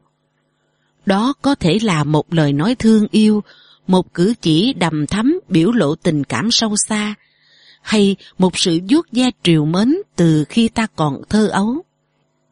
Những cảm xúc ngọt ngào khi được thương yêu luôn để lại nhiều ấn tượng tốt đẹp và sâu đậm trong lòng ta. Có những ấn tượng thuộc loại này thậm chí có thể theo ta trong suốt cả cuộc đời. Điều nghịch lý đối với phần lớn chúng ta là cho dù ta cảm nhận dễ dàng những tác động tích cực của tình thương mà người khác dành cho ta, nhưng bản thân ta lại thường rất hạn chế việc dành tình thương cho người khác. Chúng ta thường tiếp cận người khác với ít nhiều sự hoài nghi hơn là cởi mở, với sự phê phán, chê bai và chỉ trích hơn là cảm thông, thân thiện và gần gũi. Những điều đó trở thành rào cản của sự thương yêu và khiến cho ta luôn phải tìm kiếm một lý do nào đó để mở lòng chia sẻ yêu thương cùng người khác. Thật ra, về bản chất thì tình thương không cần phải diễn đến lý do. Khi nhìn thấy một em bé kháo khỉnh, cảm nhận chung của hầu hết chúng ta là em bé thật dễ thương. Nhưng chúng ta không cần đến sự giải thích vì sao nó dễ thương những cảm xúc tự nhiên như thế thuộc về bản năng của mỗi chúng ta và nó sinh khởi rất tự nhiên. Cũng giống như khi ta nhìn thấy một ai đó rơi vào hoàn cảnh đau thương bi đát thì trong ta tự nhiên khởi sinh lòng thương cảm, muốn sẽ chia giúp đỡ. Điều đó hầu như sẵn có ở tất cả chúng ta. Và nếu như nó thật sự đã mất đi ở một người, ta sẽ bảo đó là một con người vô cảm. Nhưng trong thực tế, thì cuộc sống với nhiều gia chạm và lăn trải dường như đã làm cho mỗi chúng ta cũng dần dần trở nên vô cảm ở một chừng mực nào đó, mà chính ta đôi khi không thể tự nhận biết. Điều này khiến cho chúng ta gần như luôn bị ngăn trở mỗi khi sinh khởi lòng yêu thương hướng về ai đó theo bản năng tự nhiên. Khuynh hướng vô cảm cũng như sự ngăn trở này thật ra có nguyên nhân sâu xa từ lòng dị kỷ mà chúng ta đang âm thầm nuôi dưỡng. Do tâm lý dị kỷ, chúng ta luôn có cảm giác hoài nghi về người khác, luôn nghĩ rằng họ rất có thể đang có ý đồ lấy đi một cái gì đó của ta, Điều nguy hiểm hơn nữa là trong lòng ta vẫn luôn âm thầm xem tâm lý hoài nghi đó như một kiểu cơ chế tự vệ cần thiết để giúp ta phòng ngừa trước những mưu đồ hãm hại nếu có của người khác. Các nhà khoa học hiện nay cũng đã nhận biết được tâm lý ẩn tàng này và có khuynh hướng giải thích về nó như là hệ quả từ hoạt động của phần não bộ được gọi tên là cuốn não hay não bò sát, vốn là một trong ba phần cấu thành toàn bộ não của con người, bao gồm cuốn não, viền não và vỏ não mới. Trong quá trình hình thành và phát triển não bộ con người, phần cuốn não là phần có nguồn gốc cổ xưa nhất, đã xuất hiện sớm nhất. Trong thực tế, Loài bò sát hiện nay vẫn còn giữ nguyên cấu trúc não bộ gần giống như phần cuốn não của con người. Vì thế mà phần cuốn não này cũng thường được gọi là phần não bò sát. Đặc trưng của các hoạt động cuốn não là điều khiển những phản ứng tức thời hoàn toàn theo bản năng. Không có sự tham gia của tiến trình suy luận hay đối chiếu kinh nghiệm. Các hoạt động này là bản năng tối cần thiết cho sự sinh tồn của động vật khi cần phải phản ứng tức thời trước bất kỳ mối nguy hiểm đe dọa nào từ môi trường sống. Hệ quả là nếu một loài động vật chỉ đơn thuần hoạt động theo kiểu này, như loài bò sát, thì chúng hoàn toàn không có khả năng thân thiện hay hòa giải. Trong lập trình của loại não bộ này chỉ có đơn thuần một kiểu phản ứng chọn lựa tức thời giữa bỏ chạy khi thấy mình yếu kém hoặc tấn công khi thấy mình đủ mạnh. Thuật ngữ tiếng Anh gọi kiểu phản ứng này là fight or fly, chống lại hay bỏ chạy. Chúng ta có thể thấy ngay kiểu hoạt động sơ khai này của phần não bò sát không thể làm mảnh đất màu mỡ cho tình thương phát triển. Nhưng bản năng sinh tồn là hết sức mạnh mẽ. Vì thế, Tuy với các phần não bộ phát triển về sau, đặc biệt là lớp vỏ não mới, con người đã trở thành một sinh vật bậc cao với những phát triển tâm sinh lý vô cùng phức tạp và tinh tế. Có khả năng nuôi dưỡng lòng thương yêu hướng về người khác. Nhưng kiểu bản năng fly or fly của thời cổ xưa dường như vẫn chưa hoàn toàn mất hẳn. Nó vẫn âm thầm tác động và làm cho chúng ta luôn có khuynh hướng ngờ vực khi tiếp cận bất kỳ đối tượng mới nào như một cách mà ta cho là cần thiết để tự bảo vệ. Và chính cái tâm lý tự vệ này là một rào cản rất kiên cố. Nó ngăn trở mỗi khi ta muốn mở lòng chia sẻ yêu thương cùng ai đó, thay vì khởi đầu một quan hệ mới với sự cảm thông và thân thiện. Tâm lý tự vệ này thôi thúc ta phải luôn dè dặt, hoài nghi đối với bất kỳ con người nào mà ta chưa thực sự biết rõ. Ta có cảm giác rằng cung cách ứng xử như vậy là an toàn hơn, ít rủi ro hơn. Và do đó, có thể bảo vệ ta trước những mối nguy hiểm nào đó có thể có trong giao tiếp. Tuy nhiên, khi ta chọn cách ứng xử an toàn như thế, thì ta cũng đồng thời đánh mất đi nhiều cơ hội quý giá để cảm thông với người khác. Điều đó khiến cho tâm hồn ta trở nên khép chặt thay vì là rộng mở. Và sự an toàn mà ta cảm nhận đó thật ra chỉ là một sự né tránh thực tại. Nên nó luôn mang lại cho ta cảm giác yếu đuối và sợ sệt, thay vì là an ổn và vững chãi. Mặt khác, nó cũng thường tạo ra những định kiến không tốt về người khác, khiến ta không thể nhận biết những phẩm chất tốt đẹp thật có nơi họ. Những khuynh hướng tâm lý như vừa nói trên là hoàn toàn có thể vượt qua bằng sự phân tích của lý trí, cũng như sự tu dưỡng của tâm hồn. Với những trải nghiệm thực tiễn trong cuộc sống, chúng ta sẽ dần dần nhận ra rằng sự hoài nghi và khép kín hoàn toàn không phải là phương thức để giúp ta được an ổn. Ngược lại, chính sự cảm thông và hòa nhập với mọi thành viên khác trong cộng đồng mới chính là cách tốt nhất để ta được an toàn và hạnh phúc. Khi thay đổi khuynh hướng nhận thức về người khác và bắt đầu nuôi dưỡng lòng thương yêu, ta sẽ thấy cuộc sống nói chung và những quan hệ với người khác nói riêng đều dần dần rộng mở. Và hiệu quả tương tác nảy sinh sẽ giúp ta nhận được ngày càng nhiều hơn sự cảm thông, chia sẻ và thương yêu từ người khác. Một khởi đầu như thế bao giờ cũng làm cho cuộc sống của chúng ta bắt đầu có những thay đổi, chuyển biến tích cực hơn. Chúng ta chỉ có thể chia sẻ yêu thương cùng người khác khi tự thân ta đã nuôi dưỡng được lòng thương yêu rộng lớn và vô điều kiện. Đây chính là lý do vì sao khi thực hành bố thí, Đức Phật đã dạy rằng phải khởi đầu với tâm từ bi. Chúng ta luôn có được những lợi lạc vô biên khi nuôi dưỡng lòng từ bi, biết thương yêu mọi người. Khi ta mang sự yêu thương đó chia sẻ cùng mọi người, đó chính là thực hành bố thí, vì ta đang mang đến cho họ những lợi lạc vô biên như chính ta được hưởng. Và điều đó thì không một giá trị vật chất nào có thể thay thế được. Chia sẻ yêu thương là phát khởi lòng thương yêu bình đẳng hướng đến tất cả. Nhưng điều đó không có nghĩa là ta sẽ ứng xử giống hệt như nhau đối với tất cả mọi người bởi vì sự bình đẳng không có nghĩa là xóa bỏ đi mọi khác biệt thật có giữa những cá nhân. Ngược lại, với lòng thương yêu bình đẳng, ta sẽ luôn sáng suốt nhận ra được sự khác biệt của mỗi người mà ta có cơ hội tiếp xúc.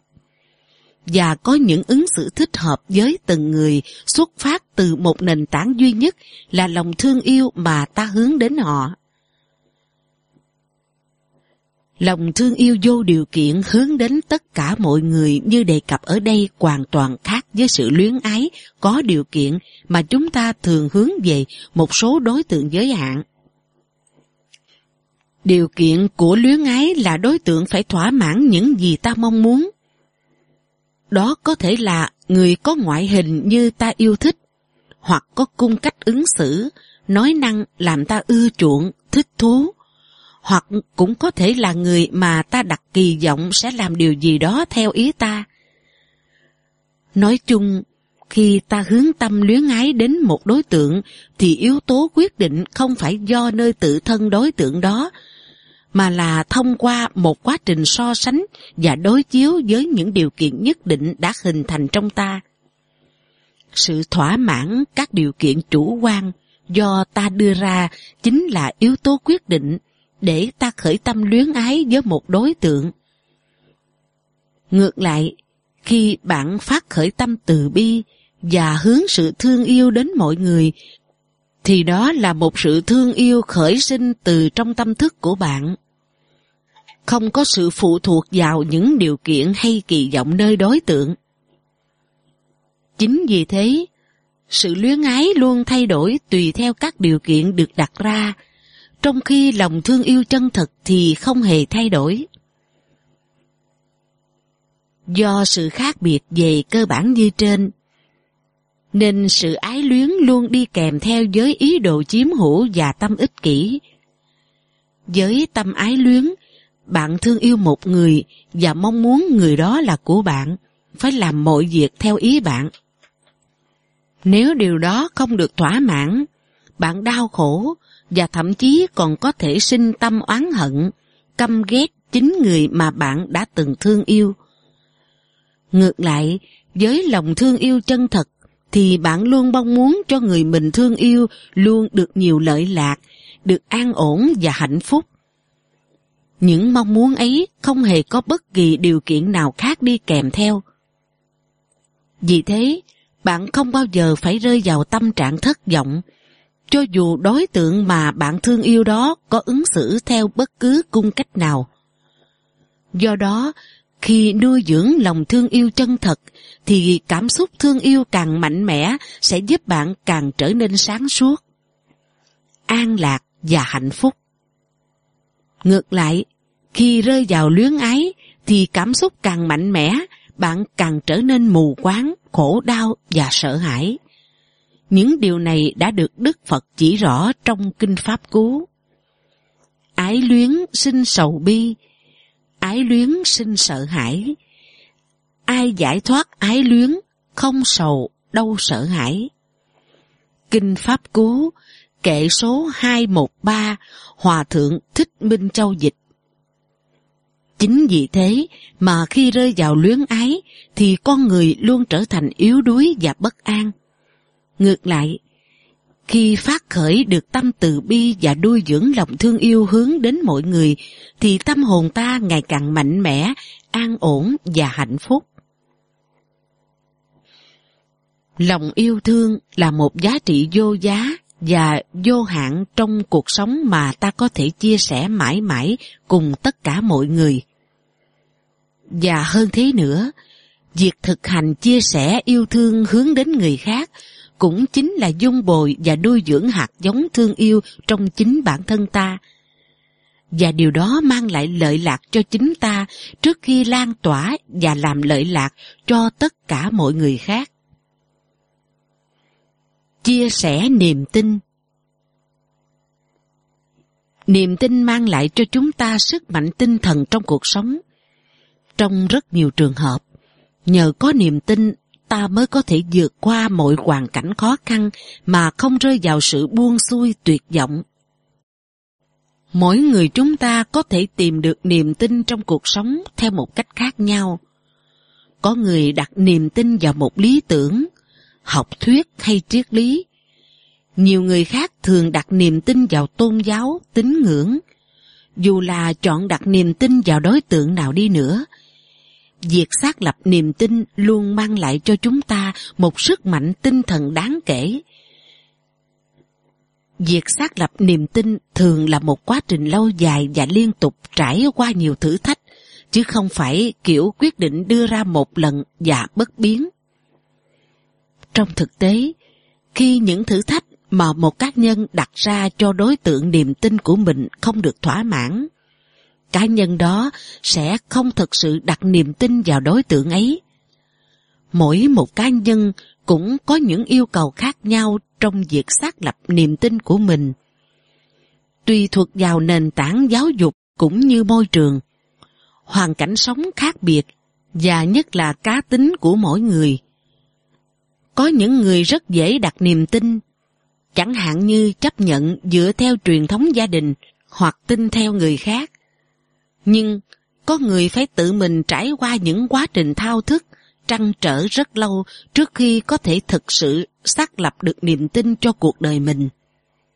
Nói chung, với một nền tảng tri thức càng sâu vững, thì việc xác lập niềm tin thường sẽ được thực hiện với sự cẩn trọng và với nội hàm sâu sắc hơn. Thật ra, nếu chúng ta chọn một nếp sống không ngừng dương lên hoàn thiện bản thân, thì việc xác lập niềm tin sẽ là một công việc kéo dài liên tục. Có những tiêu chí để xác lập niềm tin chỉ đúng và phù hợp trong một giai đoạn nhất định. Nhưng sau những trải nghiệm và học hỏi của chúng ta từ cuộc sống thì chúng cần được thay đổi. Chính vì thế mà không ít người đã thay đổi niềm tin của họ vào một giai đoạn nào đó trong cuộc đời. Cho dù đó có thể là niềm tin vào một lý tưởng, một triết thuyết hay một tôn giáo. Khi niềm tin được xác lập với một định kiến là sẽ không bao giờ thay đổi đó là cuồng tín. Khi niềm tin được xác lập không cần đến sự phân tích, suy luận và khảo xét, đó là mê tín. Một niềm tin chân chánh hay chánh tín luôn được xác lập với sự phân tích sâu xa, suy luận sáng suốt và khảo xét kỹ lưỡng, đảm bảo rằng niềm tin ấy phải đáp ứng mọi tiêu chí cần thiết để trở thành một định hướng đúng đắn cho cuộc sống. Dù là cuồng tín, mê tín hay chánh tín, tất cả những niềm tin này đều mang lại cho chúng ta sức mạnh tinh thần. Điều bất hạnh cho những người cuồng tín và mê tín là niềm tin của họ sẽ dẫn dắt họ đi theo những con đường sai trái, với những hành vi gây khổ đau cho chính bản thân và người khác. Thay vì là kiến tạo một đời sống an vui và hạnh phúc. Ngược lại, khi có được chánh tính, chúng ta sẽ luôn hướng đến một đời sống ngày càng tốt đẹp hơn, một tương lai luôn giảm nhẹ khổ đau và tăng thêm hạnh phúc. Đức Phật dạy rằng, nếu muốn có một cuộc sống hạnh phúc, thì chúng ta phải xác lập niềm tin theo chánh tín. Ngài không chấp nhận việc tin theo, ngay cả là tin theo những lời dạy của Ngài mà không có sự phân tích, suy luận và khảo xét kỹ lưỡng, cũng như tự mình thể nghiệm những giá trị chân thật. Vì thế, ngay cả đối với những người Phật tử thuần thành, thì việc tin theo lời Phật dạy cũng không bao giờ là một sự bắt buộc. Thay vì vậy, việc tin theo lời Phật dạy phải là một quá trình liên tục nhận hiểu, thể nghiệm và xác tính. Trong suốt quá trình này, các yếu tố luôn hỗ tương cho nhau và nếu mọi thứ được vận hành đúng hướng, niềm tin của bạn sẽ ngày càng sâu vững hơn. Chẳng hạn, nhờ có sự nhận hiểu mà ta có thể tự mình thể nghiệm. Nhờ thể nghiệm mà ta xác tính vào những lời dạy, nhưng cũng đồng thời nhận hiểu được đầy đủ hơn ý nghĩa của vấn đề. Rồi nhờ nhận hiểu đầy đủ hơn mà sự thể nghiệm sẽ được sâu sắc hơn. Quá trình tương tác này sẽ liên tục làm cho niềm tin của ta khi đã đặt vào một điều thật sự đúng đắn thì sẽ ngày càng sâu vững hơn. Nhưng đồng thời cũng đảm bảo nếu đó là một niềm tin lệch lạc thì ta sẽ sớm nhận biết và từ bỏ. Việc xác lập niềm tin chân chính mang lại cho chúng ta những lợi lạc lớn lao trong cuộc sống, mà trước hết là một nghị lực vững vàng giúp ta có thể vượt qua mọi khó khăn thử thách. Ngoài ra, niềm tin chân chánh cũng dẫn dắt chúng ta trong bất kỳ hoàn cảnh nào, giúp ta không rơi vào sai lầm, lệch lạc, không chạy theo những thôi thúc không chính đáng. Và nhờ nó mà không gây ra khổ đau cho chính mình và người khác. Hơn thế nữa, niềm tin cũng giúp ta luôn duy trì được sự lạc quan hy vọng trong cuộc sống. Cho dù có phải đối mặt với những hoàn cảnh bi thương mất mát, và quan trọng hơn hết, niềm tin chân chánh luôn là động lực thúc đẩy chúng ta không ngừng dương lên hoàn thiện chính mình, luôn hướng đến những mục đích cao quý hơn, ý nghĩa hơn trong cuộc sống. Do những công năng lớn lao đó nên việc xác lập niềm tin chân chánh có thể xem là một thành tựu vô cùng lớn lao mà không phải bất kỳ ai cũng dễ dàng có được. Đây không phải điều tất nhiên phải đến, mà là kết quả của một quá trình kiên trì tìm kiếm, nỗ lực hết mình với cả trí tuệ và thể lực để vượt qua mọi thử thách, loại bỏ mọi sai lầm. Có người phải trải qua gần hết cuộc đời với sự trăn trở, quay quắt trong những nhận thức trái chiều nhau, cũng như phải trải nghiệm vô vàng những khổ đau, bất hạnh trong cuộc sống rồi cuối cùng mới có thể tìm ra được một niềm tin đích thực cho cuộc đời mình. Lại có những người kém may mắn hơn, cho dù đã kiên trì nỗ lực rất nhiều, nhưng do những hoàn cảnh khách quan không thuận lợi nên vẫn chưa bao giờ có thể thực sự xác lập được một niềm tin chân chánh cho bản thân. Với những người ấy, cho dù đã trải nghiệm rất nhiều trong cuộc sống, nhưng cuộc đời họ rốt cùng vẫn như một con tàu chưa bao giờ tìm được bến đậu. Họ không thể tìm được sự an ổn và hạnh phúc đích thực trong cuộc sống. Kém may mắn hơn nữa là những người đã đặt niềm tin sai lầm nhưng chưa đủ sức để tự mình nhận ra và vì thế họ thường mãi miết đi theo một con đường luôn dẫn đến những khổ đau, bất hạnh cho bản thân và người khác. Vì thế, khi bản thân ta may mắn có được một niềm tin chân chánh, thì việc chia sẻ niềm tin đó với người khác sẽ có thể mang lại cho họ rất nhiều lợi lạc. Chia sẻ niềm tin cũng đồng nghĩa với việc dẫn dắt người khác đi theo đường ngay nẻo chánh, hướng đến sự an vui hạnh phúc, tránh cho họ những con đường lầy lội trong gai mà đích đến chỉ là những buồn đau khổ não. Nếu bạn thực sự làm được điều đó, chắc chắn bạn đang giúp đỡ người khác theo cách tốt đẹp nhất. Bởi vì tất cả mọi giá trị trong đời sống của họ đều sẽ nhờ đó mà trở nên thật sự có ý nghĩa. Nhưng cho dù có những lợi lạc lớn lao như thế, việc chia sẻ niềm tin không thể là sự áp đặt những nhận thức đã có của bạn lên người khác những chỉ dẫn và chia sẻ kinh nghiệm trong tinh thần dị tha là vô cùng đáng quý. Nhưng mỗi người đều có nhận thức riêng của mình. Trừ phi bạn có thể làm cho người khác thay đổi nhận thức, bằng không thì mọi sự áp đặt đối với họ đều sẽ tạo ra những tác dụng ngược lại với ý muốn của bạn. Không ai có thể chấp nhận việc suy nghĩ bằng cái đầu của người khác. Hay nói khác đi, là chấp nhận tin theo những điều mà mình chưa thực sự thấy là đúng đắn. Vì thế, trong việc chia sẻ niềm tin, thì khả năng thuyết phục bằng cuộc sống của bản thân chúng ta là rất lớn. Đạo Phật gọi đó là thân giáo, nghĩa là lấy chính bản thân mình làm bài học giáo hóa người khác. Điều này có thể hiểu theo một cách khác hơn là bạn chỉ có thể chia sẻ với người khác những gì mà bạn đang thực sự có được trong tầm tay. Nếu bạn thuyết giáo về đạo đức, bản thân bạn phải thực sự có được những giá trị đạo đức đích thực. Nếu bạn muốn chia sẻ với người khác một nếp sống để có hạnh phúc, bạn phải chắc chắn bản thân mình đang có hạnh phúc. Khi tự thân bạn đã có được những gì bạn muốn chia sẻ, thì sự chia sẻ đó mới thực sự có giá trị thuyết phục người khác.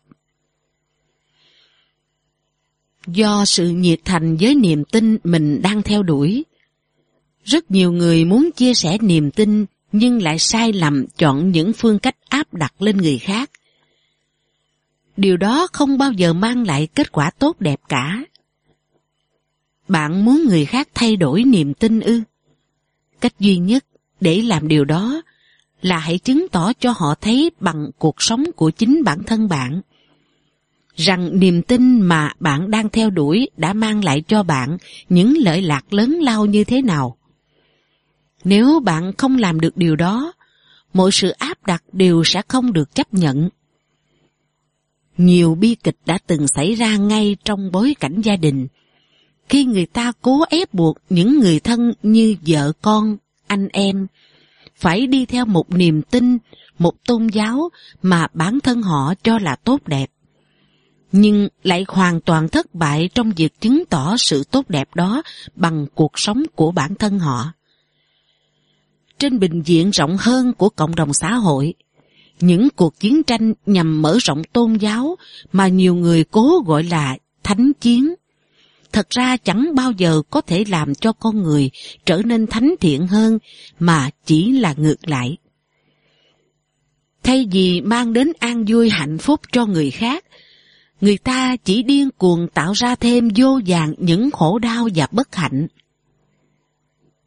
Bởi vậy, việc chia sẻ niềm tin là điều nên làm, nhưng phải được thực hiện một cách thích hợp và xuất phát từ lòng vị tha, chân thành, muốn mang đến lợi lạc cho người khác. Nếu được như thế, bản thân chúng ta sẽ được lợi lạc nhờ nuôi dưỡng tâm từ bi mà cũng đồng thời làm lợi lạc cho người khác qua việc giúp họ sớm xác lập được một niềm tin chân chánh.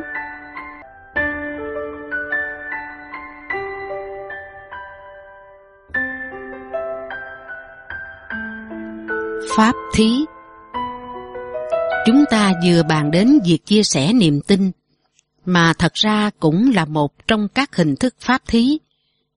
Tất nhiên, là với điều kiện sự chia sẻ niềm tin đó xuất phát từ lòng dị tha và thật sự có mang lại lợi lạc cho người khác.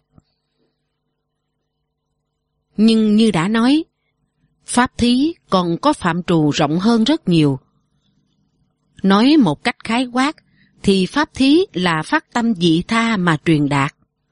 Chia sẻ với người khác những tri thức, hiểu biết có thể giúp mang lại lợi lạc cho đời sống của họ khi những lợi lạc đó chỉ giới hạn trong phạm vi đời sống thế tục, thì đó là thế gian pháp thí. Nhưng nếu những lợi lạc đó có thể giúp người ta gieo trồng nhân duyên giải thoát, hướng đến sự giác ngộ viên mãn, vượt thoát luân hồi, thì đó được gọi là xuất thế pháp thí. Trong phần này, chúng ta sẽ cố gắng tìm hiểu một số vấn đề liên quan đến xuất thế pháp thí vẫn thường được nhiều người hiểu một cách ngắn gọn là pháp thí. Vì pháp thí ở đây là giúp cho người khác có được những tri thức cần thiết để tu tập hướng đến giải thoát, đến sự giác ngộ. Nên tất cả nội dung thật ra không đi ngoài những lời dạy của Đức Phật trong kinh điển.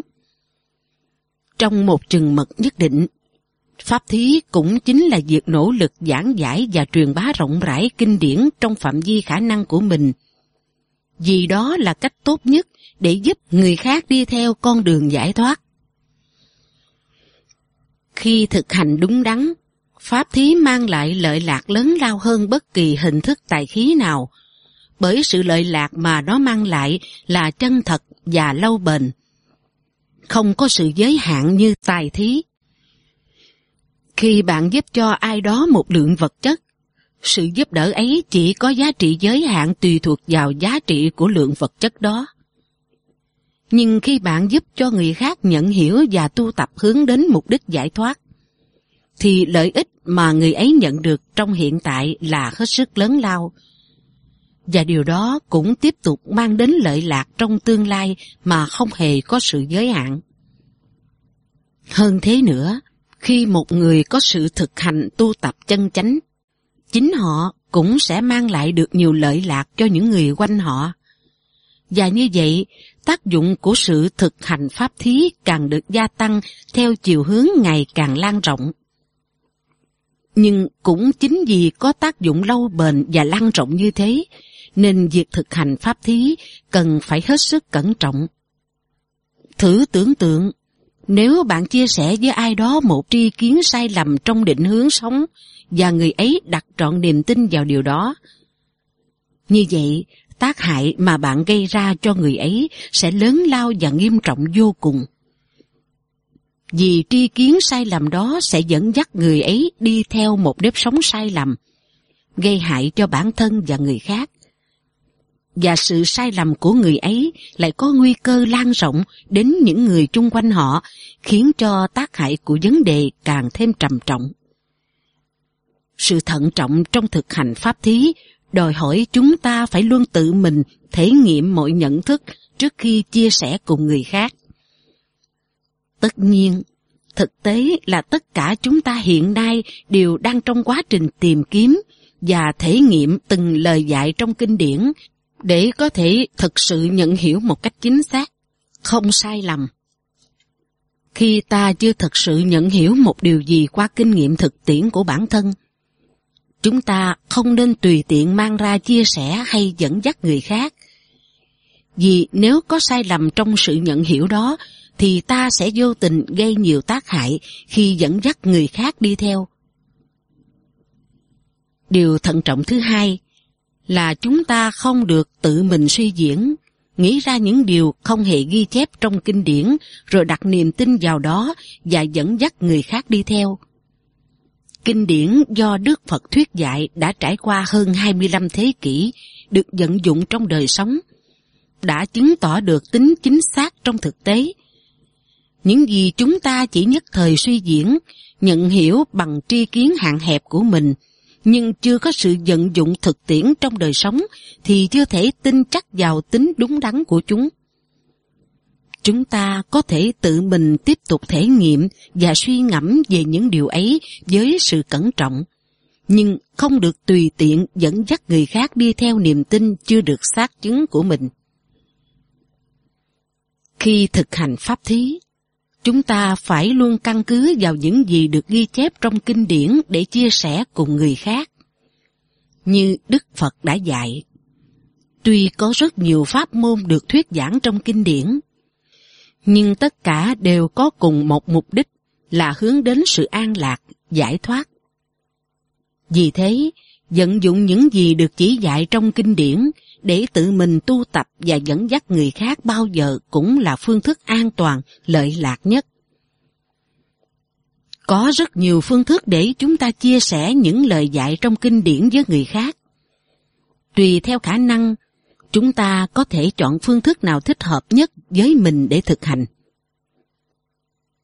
Cách tốt nhất là hãy chia sẻ những gì chúng ta đã học hiểu và thực hành đạt được kết quả lợi lạc ngay trong đời sống của mình.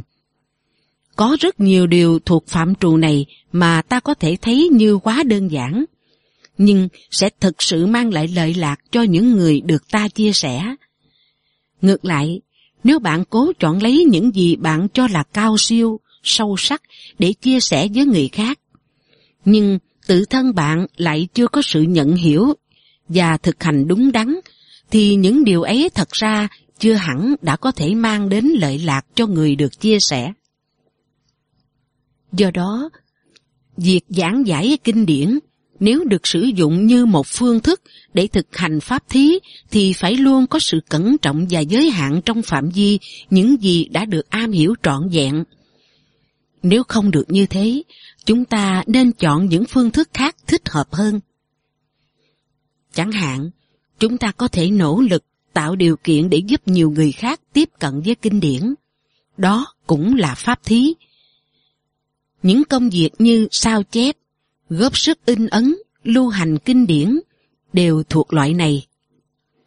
Nhờ có những công việc đó sẽ có thêm nhiều người được tiếp cận với kinh điển và nhờ đó mà bản thân họ sẽ được nhiều lợi lạc trong đời sống cũng như có khả năng mang đến lợi lạc cho nhiều người khác nữa. Tuy nhiên, điều quan trọng nhất trong thực hành pháp thí chính là tự mình học hỏi và tu tập theo Phật Pháp. Khi chúng ta khởi tâm từ bi hướng về tất cả chúng sanh, ta không thể loại trừ bản thân mình ra khỏi tất cả chúng sanh đó. Vì vậy, người trước tiên cần được nhận lãnh giáo pháp để thực hành chính là bản thân ta. Khi bản thân ta có sự thực hành và đạt được nhiều lợi lạc, ta mới có đủ điều kiện để tiếp tục truyền rộng những hiểu biết chân chánh ấy đến với nhiều người khác. Đó chính là pháp thí. Vô úy thí Vô úy thí có thể là một khái niệm khá xa lạ với nhiều người khi tìm hiểu về các hình thức bố thí. Trong khái niệm về vô úy thí, gần như không nhấn mạnh đến bất kỳ giá trị vật chất hay tri thức nào, mà chủ yếu là sự an ổn của người thọ thí. Mặc dù các giá trị vật chất hay tri thức đều có thể được dùng đến trong trường hợp này, nhưng chúng chỉ được xem như những phương tiện để giúp ta thực hiện mục đích chính là mang lại cho người khác sự an ổn, không sợ sệt. Sự sợ sệt, bất an của người khác có nhiều nguyên nhân. Vì thế, khi thực hành vô úy thí, ta phải sáng suốt nhận biết các nguyên nhân khác nhau đó thì mới có thể chọn được phương thức thích hợp để giúp đỡ, cứu họ thoát ra khỏi sự bất an sợ sệt. Hơn thế nữa, bản thân ta cũng có những nỗi bất an, sợ sệt, và việc tự mình thoát khỏi những bất an, sợ sệt này chính là điều kiện tiên quyết để ta có thể mang lại sự an ổn cho người khác. Khi thực hành theo lời dạy của Đức Phật, chúng ta tự mình tạo ra được một nếp sống an ổn ngay giữa những biến động thường xuyên của cuộc đời. Điều đó chứng tỏ cho người khác thấy rằng sự thực hành Phật Pháp của chúng ta đã mang lại hiệu quả thiết thực. Nhờ đó mà người khác mới có thể đặt niềm tin vào chúng ta hoặc vào những lời khuyên bảo, chia sẻ của ta. Trong phần lớn trường hợp, thật ra thì chúng ta rất ít khi có khả năng mang lại sự an ổn hoàn toàn cho người khác. Tuy nhiên, nỗ lực của chúng ta sẽ giúp họ giảm bớt sự sợ sệt, bất an và nhờ đó có thể ứng xử một cách sáng suốt, hiệu quả hơn. Đây chính là sự lợi lạc lớn lao mà ta có thể giúp mang lại cho người khác. Khi nguyên nhân gây sợ hãi cho ai đó là những mối đe dọa khách quan từ bên ngoài, chúng ta cần có đủ sự sáng suốt và sức mạnh mới có thể che chở, bảo vệ cho người ấy, và nhờ đó giúp họ được an ổn Thực hành vô ý thí trong những trường hợp này cần có sự thận trọng. Xuất phát từ lòng từ bi bình đẳng đối với tất cả chúng sanh thì mới tránh khỏi việc bị lôi kéo vào dòng tranh chấp thế tục. Nếu vì muốn giúp đỡ, bảo vệ một người mà ta phải đối đầu với một người khác chẳng hạn, thì cần phải hết sức tỉnh táo trước những nguyên nhân xung đột giữa đôi bên. Không thể chỉ đơn thuần dựa vào nhận thức chủ quan của một trong hai phía. Trong bất kỳ trường hợp nào, sự hóa giải mọi tranh chấp bao giờ cũng là giải pháp tốt nhất nên chọn lựa. Nếu một người đang sợ hãi do những nhận thức sai lầm của họ về thực tại, chúng ta không phải làm gì khác hơn là giúp họ nhận ra những sai lầm đó năng lực tu tập của bản thân ta là điều kiện căn bản để đạt được trí tuệ sáng suốt nhằm nhận biết và chỉ ra những sai lầm trong nhận thức của người khác về thực tại. Có những sai lầm căn bản về nhận thức thường mang đến sự bất an và sợ sệt cho hầu hết mọi người. Chẳng hạn, nếu ta chấp nhận sự tồn tại của một bản ngã độc lập và tách biệt với mọi đối tượng bên ngoài bản ngã đó, thì nhận thức này sẽ dẫn đến hệ quả tất yếu là bản ngã của ta cần được bảo vệ trước bất kỳ tác nhân bên ngoài nào có thể gây tổn hại cho nó. Đây là nguyên nhân khởi đầu của mọi xung đột. Và một khi nhận thức sai lầm chưa được thay đổi, thì những xung đột loại này vẫn không thể chấm dứt. Nhưng thật ra thì không hề có một bản ngã độc lập và tách biệt như thế. Tất cả mọi hiện tượng trong thế gian, ngay cả sự tồn tại của chính ta, đều chỉ là kết quả cấu thành từ rất nhiều điều kiện nhân duyên khác nhau. Trong đó, mỗi một điều kiện nhân duyên sẽ giữ một vai trò nhất định. Nhưng không một yếu tố bất kỳ nào trong số đó có thể tự nó tồn tại độc lập, không phụ thuộc vào các yếu tố khác. Nhận thức chân thật này được Đức Phật khám phá và truyền dạy, gọi là giáo pháp vô ngã. Cũng trên căn bản giáo pháp vô ngã này, khi nhìn rộng ra mọi hiện tượng khác, chúng ta thấy tất cả cũng đều sinh khởi và tồn tại phụ thuộc vào các yếu tố nhân duyên, không hề có một tự tánh độc lập. Nhận thức này trong đạo Phật gọi là thuyết duyên khởi, chỉ rõ rằng dạng pháp đều sinh khởi do sự hợp thành của những nhân duyên. Và vì tất cả các pháp đều do nhân duyên mà sinh khởi, tự chúng không hề có một thuộc tính độc lập, bền chắc hay kiên cố, nên có thể thấy rằng bản thể tuyệt đối của tất cả các pháp đều là không. Từ tánh không này mà khởi sinh dạng pháp, nên khi nhân duyên tan rã đều quay lại thành không. Những nhận thức như vậy là hoàn toàn chân xác, nhưng lại dường như xa lạ với hầu hết chúng ta trong cuộc sống đời thường. Và do không có được nhận thức đúng thật về thực tại như thế, nên ta mới luôn sống trong tâm trạng bất an sợ sệt. Chẳng hạn, chúng ta luôn lo sợ người thân của mình mất đi, lo sợ tài sản của mình hao tổn, lo sợ tình cảm người khác dành cho mình thay đổi. Nhưng tất cả những điều ấy đều tất nhiên phải đến, vì đó chính là sự vận hành tự nhiên của thực tại theo với sự hợp tan, biến đổi không ngừng của các nhân duyên. Vì thế, khi nhận thức đúng và chấp nhận những sự thật này, chúng ta sẽ lập tức giải thoát khỏi tâm trạng bất an và lo sợ. Thực hành vô úy thí trong trường hợp này thật ra cũng chính là pháp thí.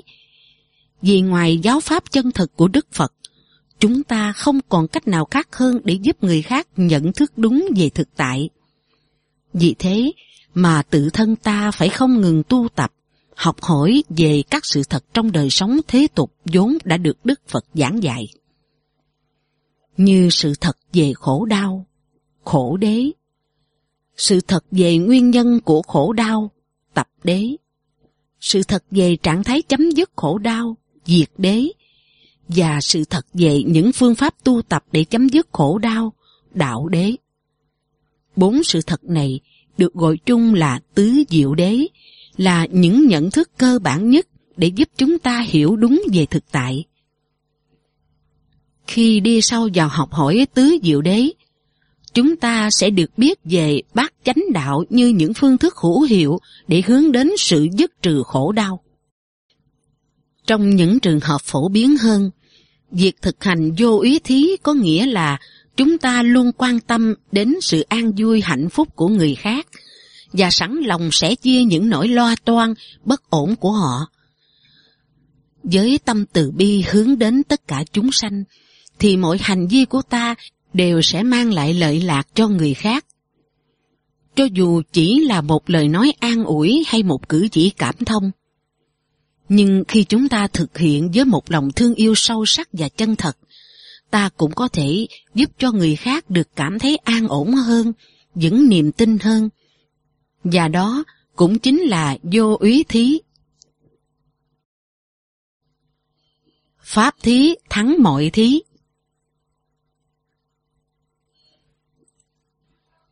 Trong tất cả các hình thức bố thí như đã đề cập trên, xuất thế pháp thí được xem là hình thức thực hành bố thí thù thắng hơn tất cả. Điều này xuất phát từ giá trị lợi lạc chân thật và lớn lao mà giáo pháp có thể mang lại cho tất cả chúng ta trong đời sống. Cũng do tính chất đúng thật của giáo pháp nên mọi việc làm thật sự mang lại lợi ích chân thật cho người khác đều không thể đi ra ngoài giáo pháp. Và do đó, muốn thực hành bố thí một cách đúng thật và hiệu quả, chúng ta không có cách nào khác hơn là phải bắt đầu từ việc tự mình học hỏi, tu tập theo đúng những lời Phật dạy. Một khi bản thân ta đã là một sự thể hiện sống động những lời Phật dạy, thì bất kỳ lời nói hay việc làm nào của ta cũng đều có thể xem là pháp thí, bởi mỗi một lời nói hay việc làm đó đều sẽ có giá trị dẫn dắt người khác đi theo con đường chân chánh. Cũng từ nhận thức đó, chúng ta có thể thấy rằng mọi hình thức bố thí khác nhau thật ra đều giống nhau về bản chất. Khi được thực hiện một cách đúng pháp, dù là bố thí theo hình thức nào cũng đều phải phát khởi từ tâm Bồ Đề, hay nói cách khác là tâm từ bi, dị tha, luôn hướng đến việc làm lợi lạc cho người khác. Từ khởi điểm là tâm Bồ Đề, chúng ta cần phải có một sự nhận hiểu đúng đắn, học hỏi giáo pháp thích hợp, thì mới có thể thực sự mang đến lợi lạc chân thật cho người khác. Hay nói khác đi là ta phải tự mình tu tập Phật Pháp để có được trí tuệ sáng suốt. Khi đã có đủ hai yếu tố từ bi và trí tuệ, thì mọi hành vi, lời nói của chúng ta đều có khả năng mang lại lợi lạc lớn lao cho người khác. Đó cũng là điều tất nhiên. Và cho dù ta có tùy duyên mà thực hiện bất kỳ hình thức bố thí nào đi chăng nữa, tự thân việc làm của chúng ta khi đó cũng sẽ trở thành một biểu hiện thực tế cho những lời dạy chân chánh của Đức Phật. Và vì thế sẽ luôn có giá trị dẫn dắt người khác trên con đường an vui và hạnh phúc. Đó chính là Pháp Thí, và đó cũng chính là lý do mà trong Kinh Pháp Cú Đức Phật đã dạy rằng Pháp Thí thắng mọi thí. Kinh Pháp Cú, kệ số 354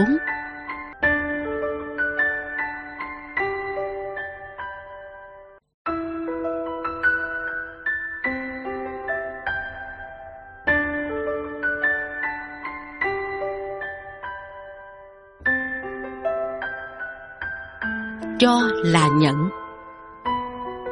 Trong Kinh Kim Cang Đức Phật dạy rằng, Bồ Tát theo đúng Pháp, nên lấy tâm không chỗ trụ mà làm việc bố thí. Đức Phật cũng dạy, nếu Bồ Tát bố thí với tâm không trụ tướng, phúc đức ấy chẳng thể suy lượng.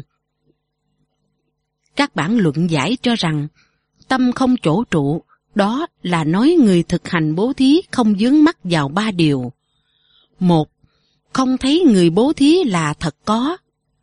Hai, không thấy người nhận bố thí là thật có. Và ba, không thấy vật mang ra bố thí là thật có.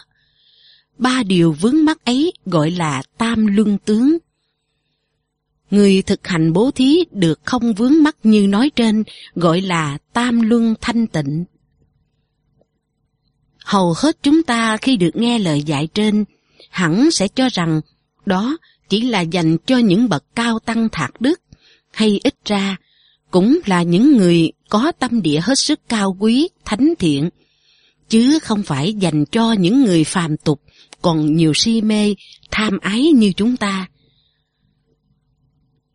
Thật ra không phải thế. Với tâm đại từ bi, Đức Phật khi thuyết dạy kinh điển phần lớn đều hướng đến những kẻ phàm tục si mê như chúng ta, không phải vì những bậc đã đạt ngộ hay thành tựu thánh quả. Những lời Ngài dạy như trên quả thật là chân lý để giúp tất cả chúng ta thành tựu trong việc thực hành hạnh nguyện bố thí. Chỉ vì ta không nhận hiểu đúng, nên không thấy được đó chính là những huống thủy quý báu cho chính bản thân mình. Thoát ra khỏi sự vướng mắc vào tam luân tướng không phải là một triết lý cao siêu trụ tượng, mà chính là một cách hành xử khôn ngoan và thiết thực. Như một phần trên đã nói, nhận thức về một bản ngã tồn tại độc lập và tách biệt với thế giới là một nhận thức hoàn toàn sai lầm. Từ căn bản sai lầm đó nên khi thực hành bất kỳ pháp môn nào, ta cũng đều không phát huy được hết những hiệu quả tích cực của pháp môn đó kể cả việc thực hành bố thí. Khi ta chia sẻ, giúp đỡ người khác trên căn bản nhận thức sai lầm về bản ngã, ta dễ dàng khởi tâm kiêu mạn vì thấy mình là người cho, có vị thế cao hơn người nhận. Tâm kiêu mạn này cũng có thể khởi sinh ở dạng vi tế, khó nhận biết hơn khi ta có cảm giác tự hào, tự mãn về việc tốt mình vừa làm. Sự tự hào với một việc làm tốt đẹp vốn không có gì sai trái, nhưng vấn đề ở đây chính là nhận thức phân biệt sai lầm của chúng ta khi thấy rằng thật có một bản ngã độc lập tồn tại tách biệt với mọi đối tượng. Chính nhận thức sai lầm này sẽ trói buộc giới hạn việc làm của ta, cũng như thôi thúc ta phản ứng không tốt khi có ai đó hành xử không đúng như ta mong đợi. Vì thế, khi thực hành bố thí thì trước hết ta phải quán chiếu sâu xa lý vô ngã và do đó không còn thấy người bố thí là thật có. Sự thanh tịnh thứ nhất, không thấy thật có người bố thí, giúp ta đối trị với tâm kiêu mạng vốn rất dễ dàng khởi sinh khi ta thực hành việc bố thí cho người khác. Từ nhận thức phân biệt sai lầm về sự thật có của bản ngã, nên ta cũng đồng thời thừa nhận sự tồn tại chắc thật của mọi đối tượng bên ngoài bản ngã đó. Mà không nhận biết rằng tất cả chỉ là sự hợp thành tạm bỡ của các nhân duyên, nên bản chất rốt ráo của chúng đều là không thật có. Khi thực hành bố thí với nhận thức rằng người đang nhận sự bố thí của ta là một đối tượng thật có, ta chắc chắn sẽ khởi tâm nhận thức về đối tượng đó với sự phân biệt trong tương quan so sánh với các đối tượng khác mà ta đã biết. Chính từ sự phân biệt nhận thức này, chúng ta sẽ khởi lên những tình cảm thuộc phạm trù ái luyến, bám víu vào đối tượng của sự bố thí, và do đó mà tâm vị tha ban đầu của chúng ta sẽ bị giới hạn. Thay vì trải rộng và hướng đến tất cả chúng sanh, những tình cảm thuộc phạm trù ái luyến bao giờ cũng hướng vào những đối tượng mà ta đã khởi sinh tình cảm. Ngược lại, khi quán chiếu sâu xa lý vô ngã để thấy rõ bản chất của thực tại và nhận ra rằng đối tượng nhận bố thí đó không hề thật có, ta sẽ duy trì và nuôi dưỡng được tâm từ bi hướng đến tất cả chúng sanh trải rộng tình thương đến muôn loài mà không bị chi phối bởi sự luyến ái, bám víu vào đối tượng. Sự thanh tịnh thứ hai, không thấy thật có người nhận bố thí, giúp ta đối trị với tâm phân biệt luyến ái hay sự bám víu, vốn rất dễ dàng khởi sinh trong việc thực hành bố thí. Từ nhận thức phân biệt sai lầm về bản ngã, chúng ta cũng rơi vào nhận thức sai lầm về sự chắc thật của những gì ta mang ra bố thí. Trong khi chúng ta thật ra chỉ là sự giả hợp của các nhân duyên và luôn mang tính chất biến chuyển vô thường, không bền chắc. Do nhận thức sai lầm về vật mang ra bố thí, nên chúng ta dễ dàng khởi tâm tham tiếc, bởi thấy rằng khi bố thí cho người khác là ta đang mất đi những thứ ấy nếu có sự quán chiếu sâu xa lý vô ngã và thấu hiểu được tánh không của dạng Pháp, ta sẽ thấy rằng những gì mang ra bố thí đó xét cho cùng đều không thật có.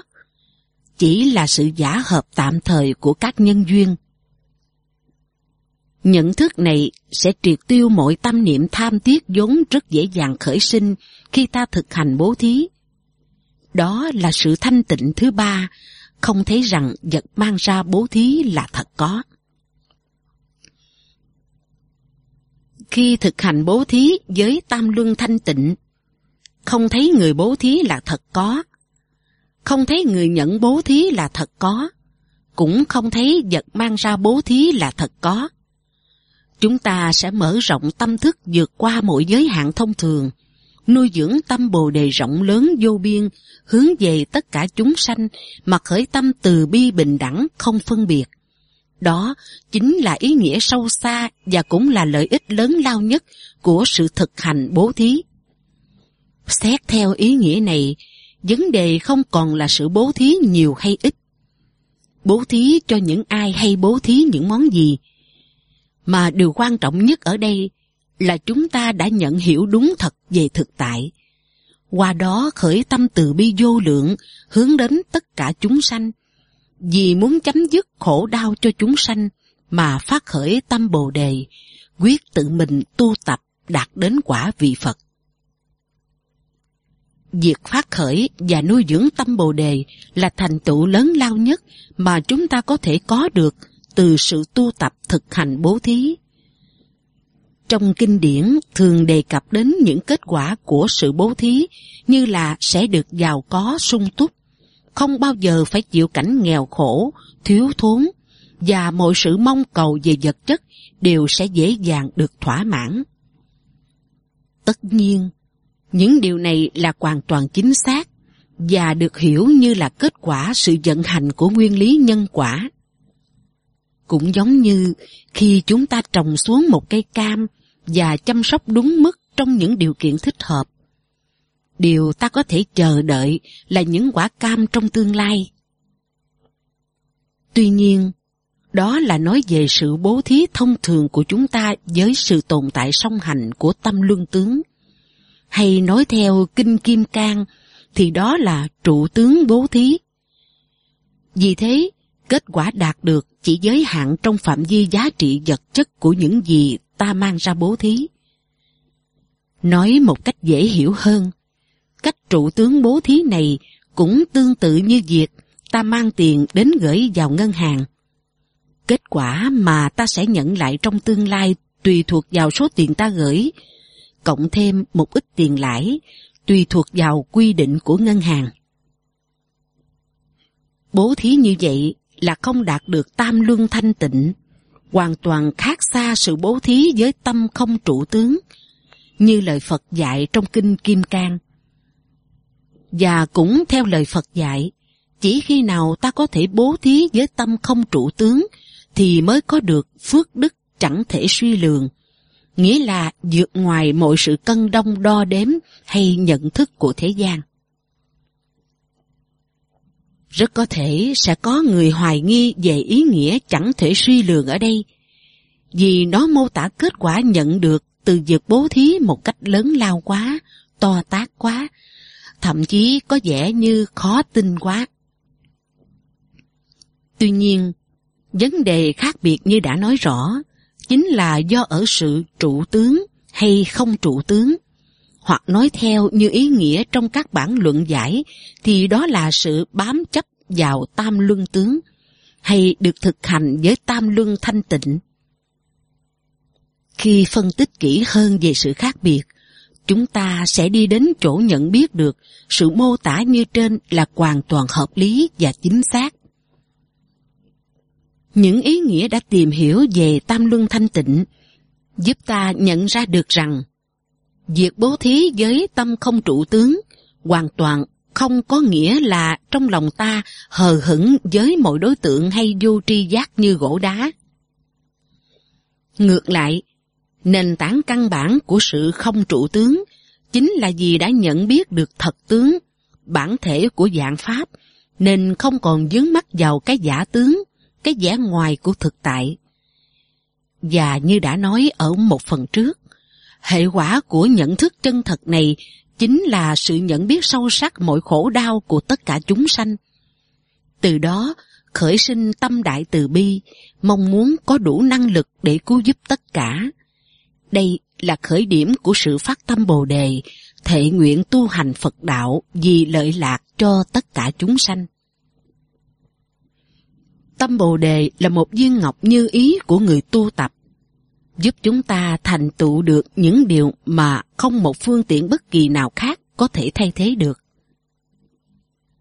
Thật vậy, sự quán chiếu sâu xa có thể cho ta thấy rõ rằng mỗi một ý nghĩ, hành vi hay lời nói của chúng ta trong đời sống thế tục này, bất kể là thiện hay ác, đều là những nguyên nhân tạo nghiệp dẫn đến sự tiếp tục trôi lăn vô định của mỗi chúng ta trong dòng luân hồi sinh tử. Bởi luân hồi là đích đến cho cả ác nghiệp lẫn thiện nghiệp. Và cho dù có tạo vô số thiện nghiệp để sinh lên các cõi trời đầy phúc lạc, thì thực tế là chúng ta cũng không thoát được ra khỏi dòng sinh tử tương tục. Như một người kinh doanh thành đạt có trong tay những tài sản to lớn, những khoản tiền kết xù, nhưng với thời gian, tất cả rồi cũng sẽ tiêu tán hết. Nếu không tiếp tục thành đạt, không tiếp tục làm ra nhiều tiền, thì đến một lúc nào đó, người ấy cũng không thể tránh khỏi việc trở nên nghèo khó. Tình cảnh của tất cả chúng ta hiện nay trong lương hồi là như thế. Việc tu tập các thiện nghiệp tuy là tốt đẹp, nhưng chỉ giúp ta có được những hạnh phúc tạm bợ, những niềm vui nhất thời. Một khi những thiện nghiệp đó không còn nữa, nếu ta không duy trì được sự liên tục tạo ra các thiện nghiệp mới, thì nguy cơ tái sinh vào những cảnh giới thấp kém, nhiều khổ đau là không thể tránh khỏi. Do đó, tất cả những gì chúng ta đang làm đều thuộc về phạm trụ của các pháp thế gian. Khi ta phát khởi tâm Bồ Đề, thì mọi thứ sẽ lập tức thay đổi. Mỗi một ý nghĩ, lời nói hay việc làm của ta, dù nhỏ nhặt đến đâu, khi ấy đều sẽ được chuyển hóa thành một tác nhân hướng đến sự giác ngộ viên mãn. Tức là hoàn toàn thoát khỏi dòng sinh tử luân hồi.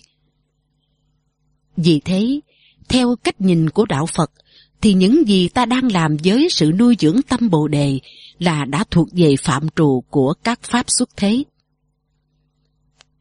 Con đường của các pháp thế gian là một đường cong khép kín không có lối ra. Trên con đường đó, chúng ta dẫu có trải qua những thăng trầm, sướng khổ, nhưng tất cả đều bị giới hạn trong sinh tử luân hồi. Và bản thân mỗi sự việc cũng có sự giới hạn tùy theo tính chất và cường độ của chúng. Đi theo con đường đó, chúng ta sẽ vĩnh viễn không bao giờ tìm thấy được lối thoát thực sự. Con đường của các pháp xuất thế là đường thẳng cắt ngang qua vòng tròn luân hồi sinh tử để dứt khoát vượt ra khỏi phạm vi bao trùm của nó. Trên con đường đó, ta không thể nhất thời rũ sạch mọi khổ đau, phiền não. Nhưng ta chấp nhận tất cả những điều đó với tâm thái của một người hiểu biết, nhận chân được bản chất thực sự của mọi vấn đề. Và vì thế, không còn phải bận tâm vì những gì giả tạm, không thật có. Hơn thế nữa, con đường xuất thế là một con đường dịu vợi và chúng ta phải luôn duy trì tư thế sẵn sàng vượt lên với sự dũng mãnh. Kiên trì của một cuộc hành trình vượt thoát, chứ không phải sự dễ vui, lười nhác của một chuyến rong chơi. Tuy vậy, khi kiên trì đi theo con đường xuất thế, thì chắc chắn chúng ta sẽ có ngày thoát ra khỏi luân hồi sinh tử. Và tâm Bồ Đề chính là chiếc chìa khóa dạng năng đưa ta vào con đường xuất thế, là viên ngọc như ý giúp ta chuyển hóa mọi hành vi, ý niệm của mình từ phạm trù của các pháp thế gian sang phạm trù của các pháp xuất thế. Khi đã phát khởi và nuôi dưỡng tâm Bồ Đề, chúng ta thay đổi hoàn toàn nhận thức về đời sống, nhìn nhận một cách đúng thật bản chất của mọi sự vật và không còn vướng mắc chạy theo những giá trị hư ảo do tâm thức vô minh tạo ra từ bao đời. Chính vì thế, con đường tu tập kể từ sau khi ta phát tâm Bồ Đề, tuy vẫn còn không ít những trở lực và khó khăn, nhưng có thể xem như đã đi vào một định hướng chắc chắn sẽ đưa ta đến đích. Nói cách khác, với việc duy trì và phát triển tâm Bồ Đề, chúng ta đang đặt từng bước chân chậm mà chắc hướng đến sự giải thoát viên mãn. Như đã nói, chính sự tu tập thực hành bố thí với tâm không trụ tướng đã mang đến cho chúng ta thành tựu là phát khởi và nuôi dưỡng tâm Bồ đề. Phát nguyện tu tập đạt đến quả Phật vì lợi ích cho tất cả chúng sanh. Đây chính là lý do giải thích việc Đức Phật đã đề cập đến việc bố thí với tâm không trụ tướng ngay trong phần mở đầu của Kinh Kim Cang khi trả lời câu hỏi của Ngài Tu Bồ Đề về việc phải trụ tâm như thế nào, hàng phục tâm như thế nào. Khi đã phát tâm cầu đạo vô thượng Bồ Đề, phần giảng này của Đức Phật chỉ rõ rằng chánh pháp tu bố thí không trụ tướng là một trong những khởi đầu căn bản và quan trọng nhất trên con đường tu tập hướng đến sự giải thoát viên mãn. Và như thế, chúng ta đã có thể thấy việc pháp tu này được mô tả là mang lại phước đức chẳng thể suy lường. Cũng là điều hoàn toàn hợp lý, bởi phước đức khi ấy không còn giới hạn trong phạm trù của các pháp thế gian, mà đã trở thành những nhân tố xuất thế, những nhân tố dẫn đến sự giác ngộ viên mãn.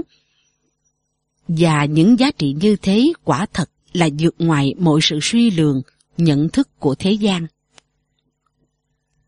Từ sự so sánh về mặt nhận thức như trên, chúng ta mới thấy được khác biệt lớn lao giữa sự thực hành bố thí trụ tướng và không trụ tướng.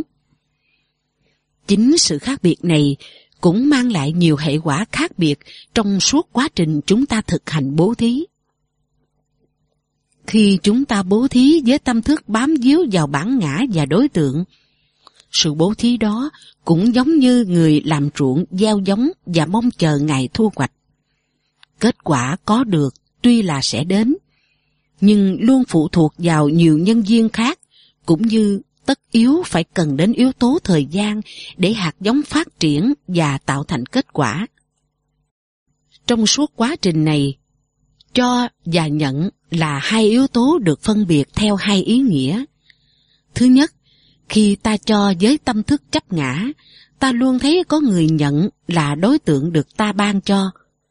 Thứ hai, cũng với tâm thức chấp ngã đó, ta cho đi một cái gì và đồng thời cũng mong đợi sẽ nhận lại một cái gì sau đó. Trong trường hợp này, tuy sự bố thí của ta là một việc làm tốt đẹp, nhưng kết quả của nó đã bị giới hạn rất nhiều. Cũng như không hề nhắm đến mục đích cao nhất là sự giải thoát khổ đau cho bản thân ta cũng như cho tất cả chúng sanh. Cho và nhận, như thế không thể giúp ta phát huy được hết những hiệu quả tốt đẹp nhất của pháp tu bố thí. Ngược lại, khi chúng ta bố thí với một nhận thức chân thực về bản ngã và đối tượng, nhận rõ ý nghĩa vô ngã và tánh không của dạng pháp, tâm thức ta sẽ hoàn toàn không bị dướng mắt vào người cho. Người nhận cũng như vật được mang ra cho, đó chính là bố thí với tâm không trụ tướng. Hành vi bố thí như thế là sự hiển lộ tự nhiên của tâm Bồ Đề, được thôi thúc bởi ý hướng mang đến sự lợi lạc cho tất cả chúng sanh. Vì thế, khi cho theo cách ấy, ta không hề có sự mong đợi sẽ nhận lại bất kỳ một kết quả nào đó trong tương lai. Thế nhưng, tự thân hành vi đó đã là một nhân tố để nuôi dưỡng tâm Bồ Đề, nuôi dưỡng lòng dị tha trong ta, như vậy, kết quả của hành vi bố thí không chỉ là một cái gì sẽ đến trong tương lai, mà tự nó đã có mặt đồng thời với hành vi ấy. Trong trường hợp này, cho và nhận không còn là hai yếu tố tách biệt với nhau theo bất kỳ ý nghĩa nào. Thứ nhất, vì nhận thức rõ lý vô ngã nên ta không thấy có người cho khác với đối tượng được cho. Hay nói khác đi là không hề có sự phân biệt giữa cho và nhận. Thứ hai, từ nhận thức đó nên ta không khởi tâm mong chờ bất kỳ một kết quả nào đó trong tương lai. Nghĩa là ta không cho với ý niệm để được nhận lại gì cả. Nói đúng hơn, ngay trong hành vi cho theo đúng nghĩa này đã có sự hiện hữu đồng thời của nhận bởi chính nó đã tức thời mang lại cho ta giá trị nuôi dưỡng tâm bồ đề là một giá trị hết sức lớn lao thuộc phạm trù xuất thế. Có thể nói, khi thực hành bố thí với tâm không trụ tướng, như thế thì cho và nhận không còn là hai yếu tố, hai phạm trù tách biệt nữa, mà cho cũng chính là nhận. Và chỉ khi cho là nhận, thì việc thực hành bố thí mới thực sự mang lại cho ta những thành tựu lớn lao nhất trên con đường tu tập. Tuy nhiên, những quán chiếu sâu sắc như trên cũng sẽ không có ý nghĩa gì nhiều nếu như chúng ta không thực sự vận dụng được chúng một cách thiết thực vào ngay trong mỗi ý nghĩ, hành vi hay lời nói hàng ngày của mình Chúng ta không thể mỗi ngày thắp hương lễ Phật rồi ngồi xuống quán chiếu vô ngã, quán chiếu tánh không rồi nhận biết cho là nhận. Nhưng ngay trong hành vi hay lời nói mỗi ngày lại hoàn toàn không có sự chuyển hóa, thay đổi nào theo với những kết quả quán chiếu đó. Tất nhiên, sự nỗ lực quán chiếu thường xuyên theo thời khóa mỗi ngày là rất cần thiết và chính là điều kiện tất yếu để ta có thể phá vỡ những nhận thức sai lầm từ trước đến nay. Nhưng sự vận dụng những kết quả quán chiếu đó vào thực tế đời sống cũng quan trọng không kém. Thậm chí còn có thể nói là quan trọng hơn nữa. Nếu xét theo ý nghĩa chính nó, mới mang lại những lợi lạc thiết thực cho đời sống thực tiễn của chúng ta. Vì thế, ngay trong mỗi hành vi chia sẻ nhỏ nhặt thường ngày, chúng ta phải có sự thực hành sâu sắc để luôn thấy được cho là nhận, thấy được những gì ta mang ra chia sẻ cùng người khác, cũng chính là đang vun bồi lợi lạc, an vui cho tất cả chúng sanh, trong đó có chính bản thân ta. Thật ra, nhận thức cho là nhận không phải là một khái niệm trừu tượng do ta cố áp đặt những kết quả của sự thực hành quán chiếu vào thực tiễn. Mà đó chính là một cách nhìn đúng thật, chân xác, loại bỏ được mọi định kiến theo thói quen vốn có từ lâu đời. Khi nhận thức mỗi sự việc một cách hoàn toàn khách quan và từ bỏ mọi định kiến, chắc chắn ta sẽ nhận ra được sự đúng thật của quan điểm này. Ta có thể nhận biết cho là nhận khi chia sẻ với ai đó một giá trị bất kỳ xuất phát từ ý nguyện muốn mang lại lợi lạc cho người ấy. Tài vật chia sẻ có thể nhiều hoặc ít, lớn hoặc nhỏ, tùy theo hoàn cảnh thực tiễn khi ấy. Nhưng giá trị thật sự của sự chia sẻ đó không hoàn toàn phụ thuộc vào vật chất, mà phụ thuộc nhiều hơn vào sự đồng cảm giữa người cho và người nhận. Người nhận có được lợi lạc từ sự chia sẻ đúng nghĩa của người cho, và người cho cũng đồng thời có được sự hoan hỷ khi cảm nhận được niềm vui từ người nhận. Ta cũng có thể nhận biết, cho là nhận, khi quan sát sự việc trong một toàn thể các giá trị liên quan. Khi ta chân thành chia sẻ cùng ai đó một giá trị, ta cũng đồng thời nhận lại một hay nhiều các giá trị khác một số vị ghé xe Tây Tạng cho biết rằng các vị đã nhận hiểu được rất nhiều điều sâu xa trong giáo pháp nhờ vào chính quá trình nghiên cứu giảng dạy cho học tăng, chứ không phải chỉ nhờ vào giai đoạn theo học trong các Phật học viện. Theo đó, chính trong khi các vị hoan hỷ thực hành pháp thí bằng cách chia sẻ giáo pháp đã học với mọi người, thì bản thân các vị cũng đồng thời nhờ đó mà nhận hiểu được những ý nghĩa mới, những giá trị sâu xa hơn. Điều này cũng xảy ra tương tự trong rất nhiều trường hợp giao tiếp thông thường. Một khi chúng ta có sự chân thành chia sẻ, điều chắc chắn là ta sẽ nhận được thiện cảm từ những người quanh ta. Và đó cũng chính là một giá trị căn bản rất quý giá trong quan hệ xã hội, từ đó có thể mang lại cho ta nhiều giá trị khác. Nói cách khác, khi nhìn nhận mọi sự việc một cách khách quan và có xét đến những giá trị khác nhau đóng góp vào giá trị chung của cuộc sống, chúng ta sẽ nhận ra tính chất hoán đổi và tương quan mật thiết giữa các giá trị. Điều đó dẫn đến hệ quả tất yếu là sự chia sẻ một số giá trị nhất định cũng đồng thời sẽ là điều kiện giúp chúng ta nhận được một hay nhiều giá trị khác. Trong mối quan hệ cho là nhận theo cách này, điều kỳ diệu là giá trị chung của cuộc sống chúng ta sẽ ngày càng được hoàn thiện hơn nữa, nhất là về mặt tinh thần. Và nói đến giá trị chung nhất của đời sống, chúng ta không thể quên rằng mọi nỗ lực của tất cả chúng ta theo những chiều hướng, phương thức khác nhau đều không đi ngoài việc tìm kiếm một cuộc sống hạnh phúc, an vui. Với những nỗ lực đúng hướng, mục tiêu tìm kiếm hạnh phúc của ta sẽ trở nên khả thi và điều đó được chứng tỏ qua sự cải thiện đời sống tinh thần, giúp ta ngày càng có được nhiều niềm vui sống, nhiều an vui và hạnh phúc hơn trước. Ngược lại, những nỗ lực theo hướng sai lầm luôn đẩy ta vào một cuộc sống ngày càng rối rắm, bất an và nhiều phiền toái. Đôi khi ta có thể thành công trong việc tích lũy ngày càng nhiều các giá trị vật chất hay tri thức.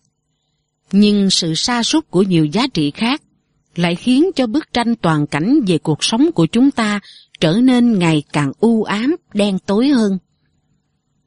Chính trong những trường hợp này, việc suy ngẫm về khả năng chuyển hóa đời sống bằng cách thực hành bố thí sẽ là một giải pháp vô cùng hữu hiệu.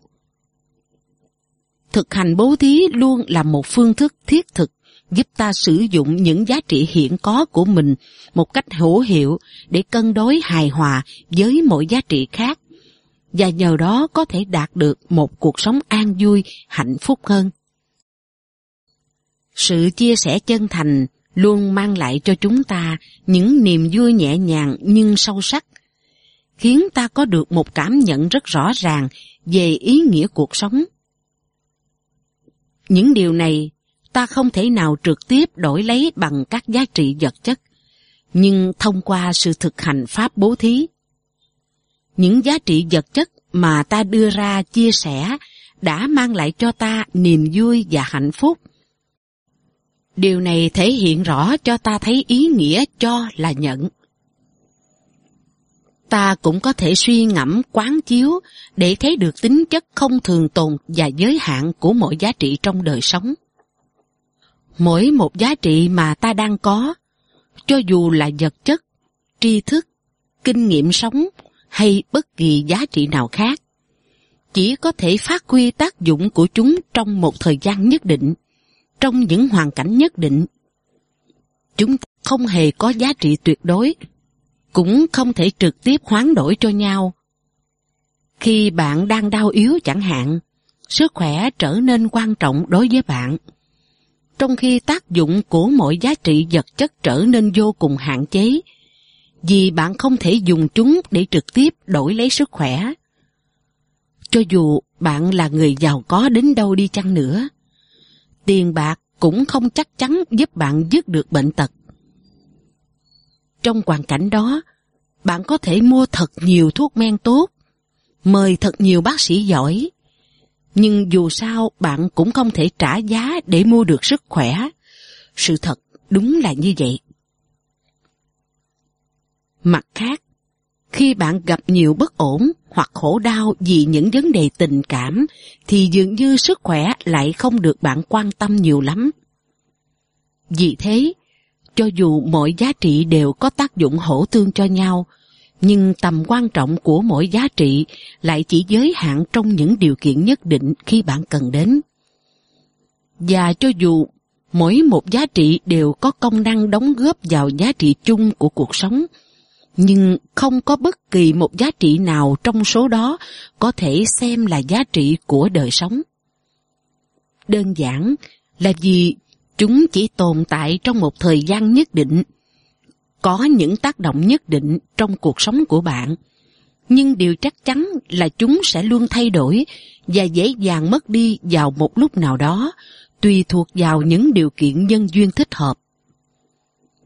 Trừ phi bạn cảm nhận được ý nghĩa thật sự của đời sống và hoàn toàn hài lòng với hạnh phúc hiện có. Bằng không, thì mỗi giá trị khác nhau trong cuộc sống suy cho cùng cũng chỉ có thể mang đến cho bạn những thỏa mãn nhất thời, những niềm vui giả tạm mà thôi.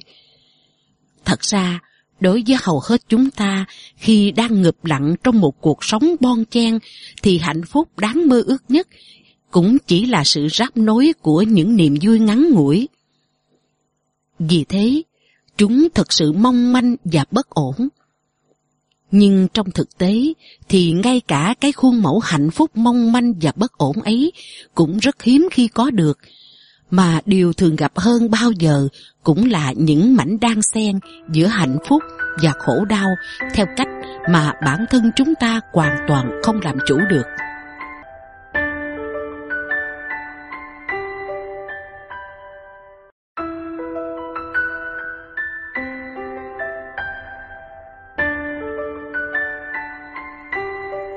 Thay lời kết đi tìm ý nghĩa cuộc đời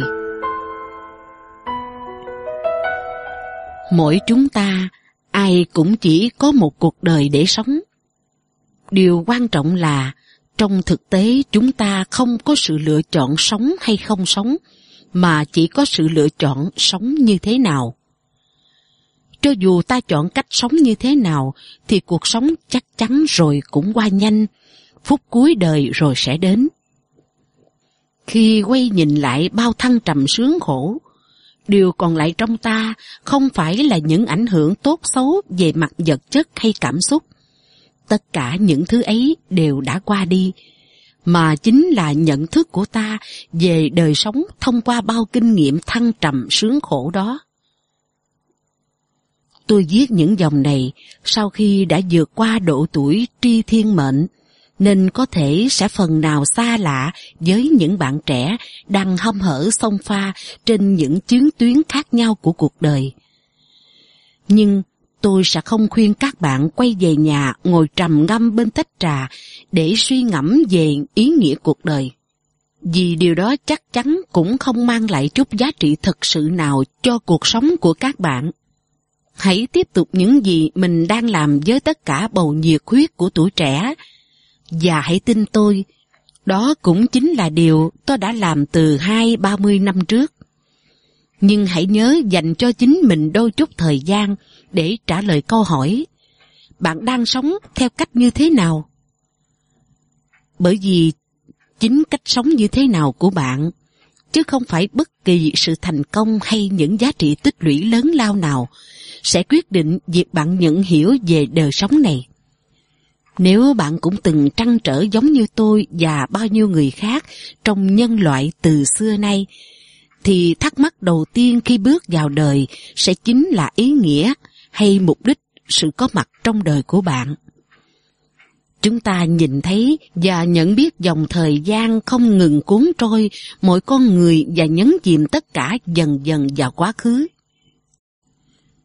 Mỗi chúng ta đến và đi trong dòng thời gian vô tận ấy với tất cả những vui buồn sướng khổ để rồi mất hút đi trong quá khứ mịt mờ.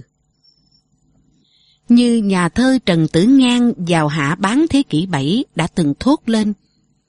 Người xưa nay chẳng thấy đâu, mai sau ai đến vẫn màu mang mang.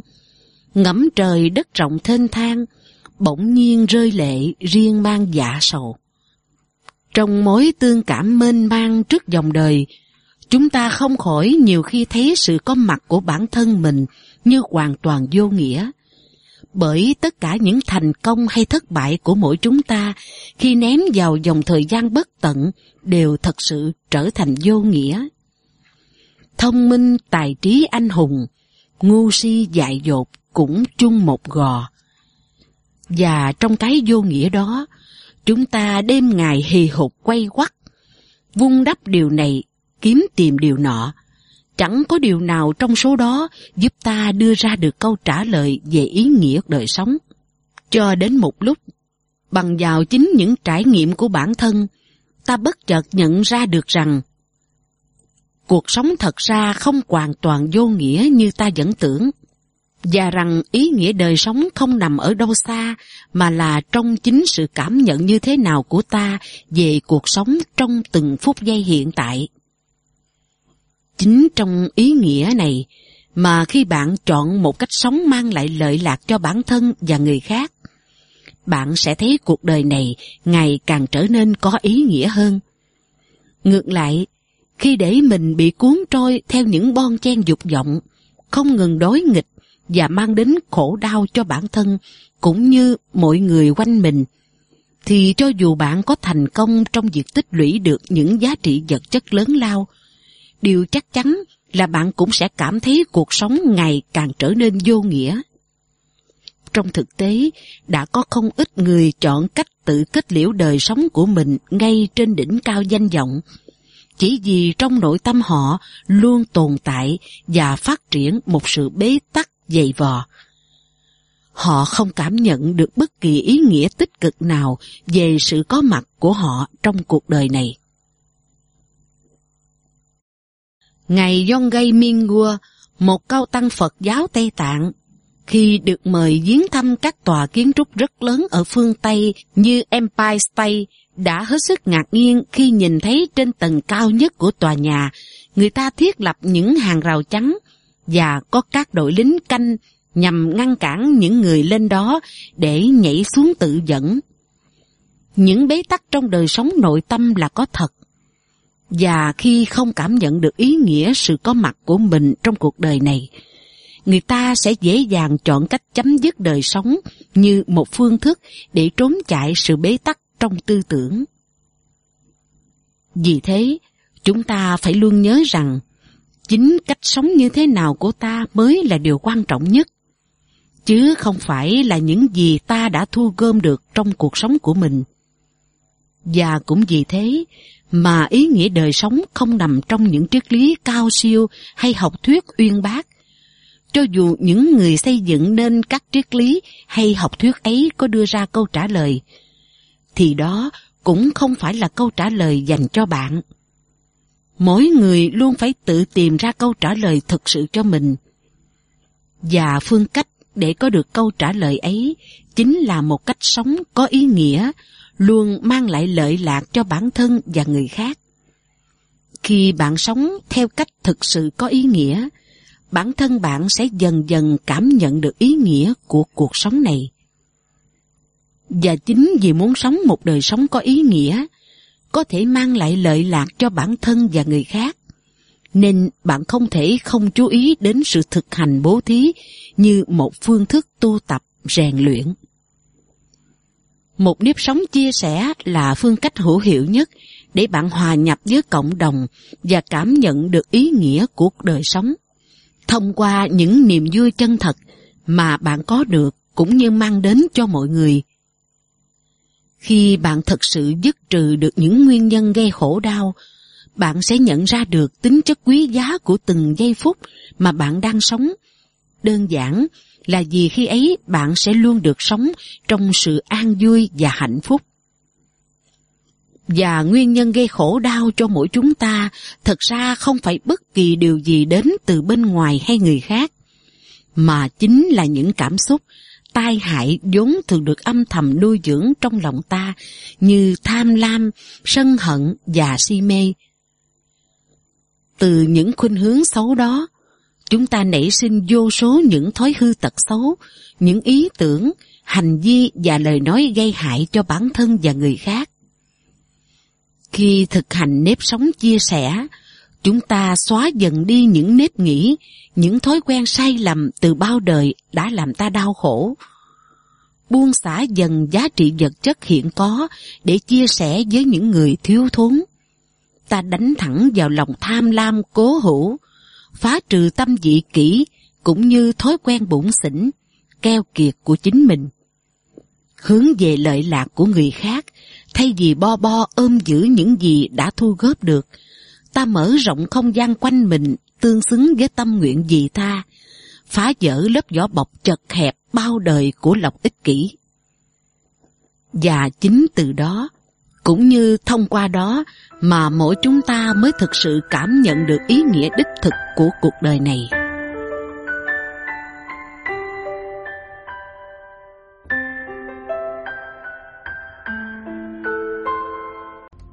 Nếu có thể, rất mong nhận được sự donate ủng hộ của các bạn. Thông tin donate có để ở dưới phần miêu tả để có thêm kinh phí duy trì việc đọc. Xin cảm ơn các bạn rất nhiều. Xin chào và hẹn gặp lại.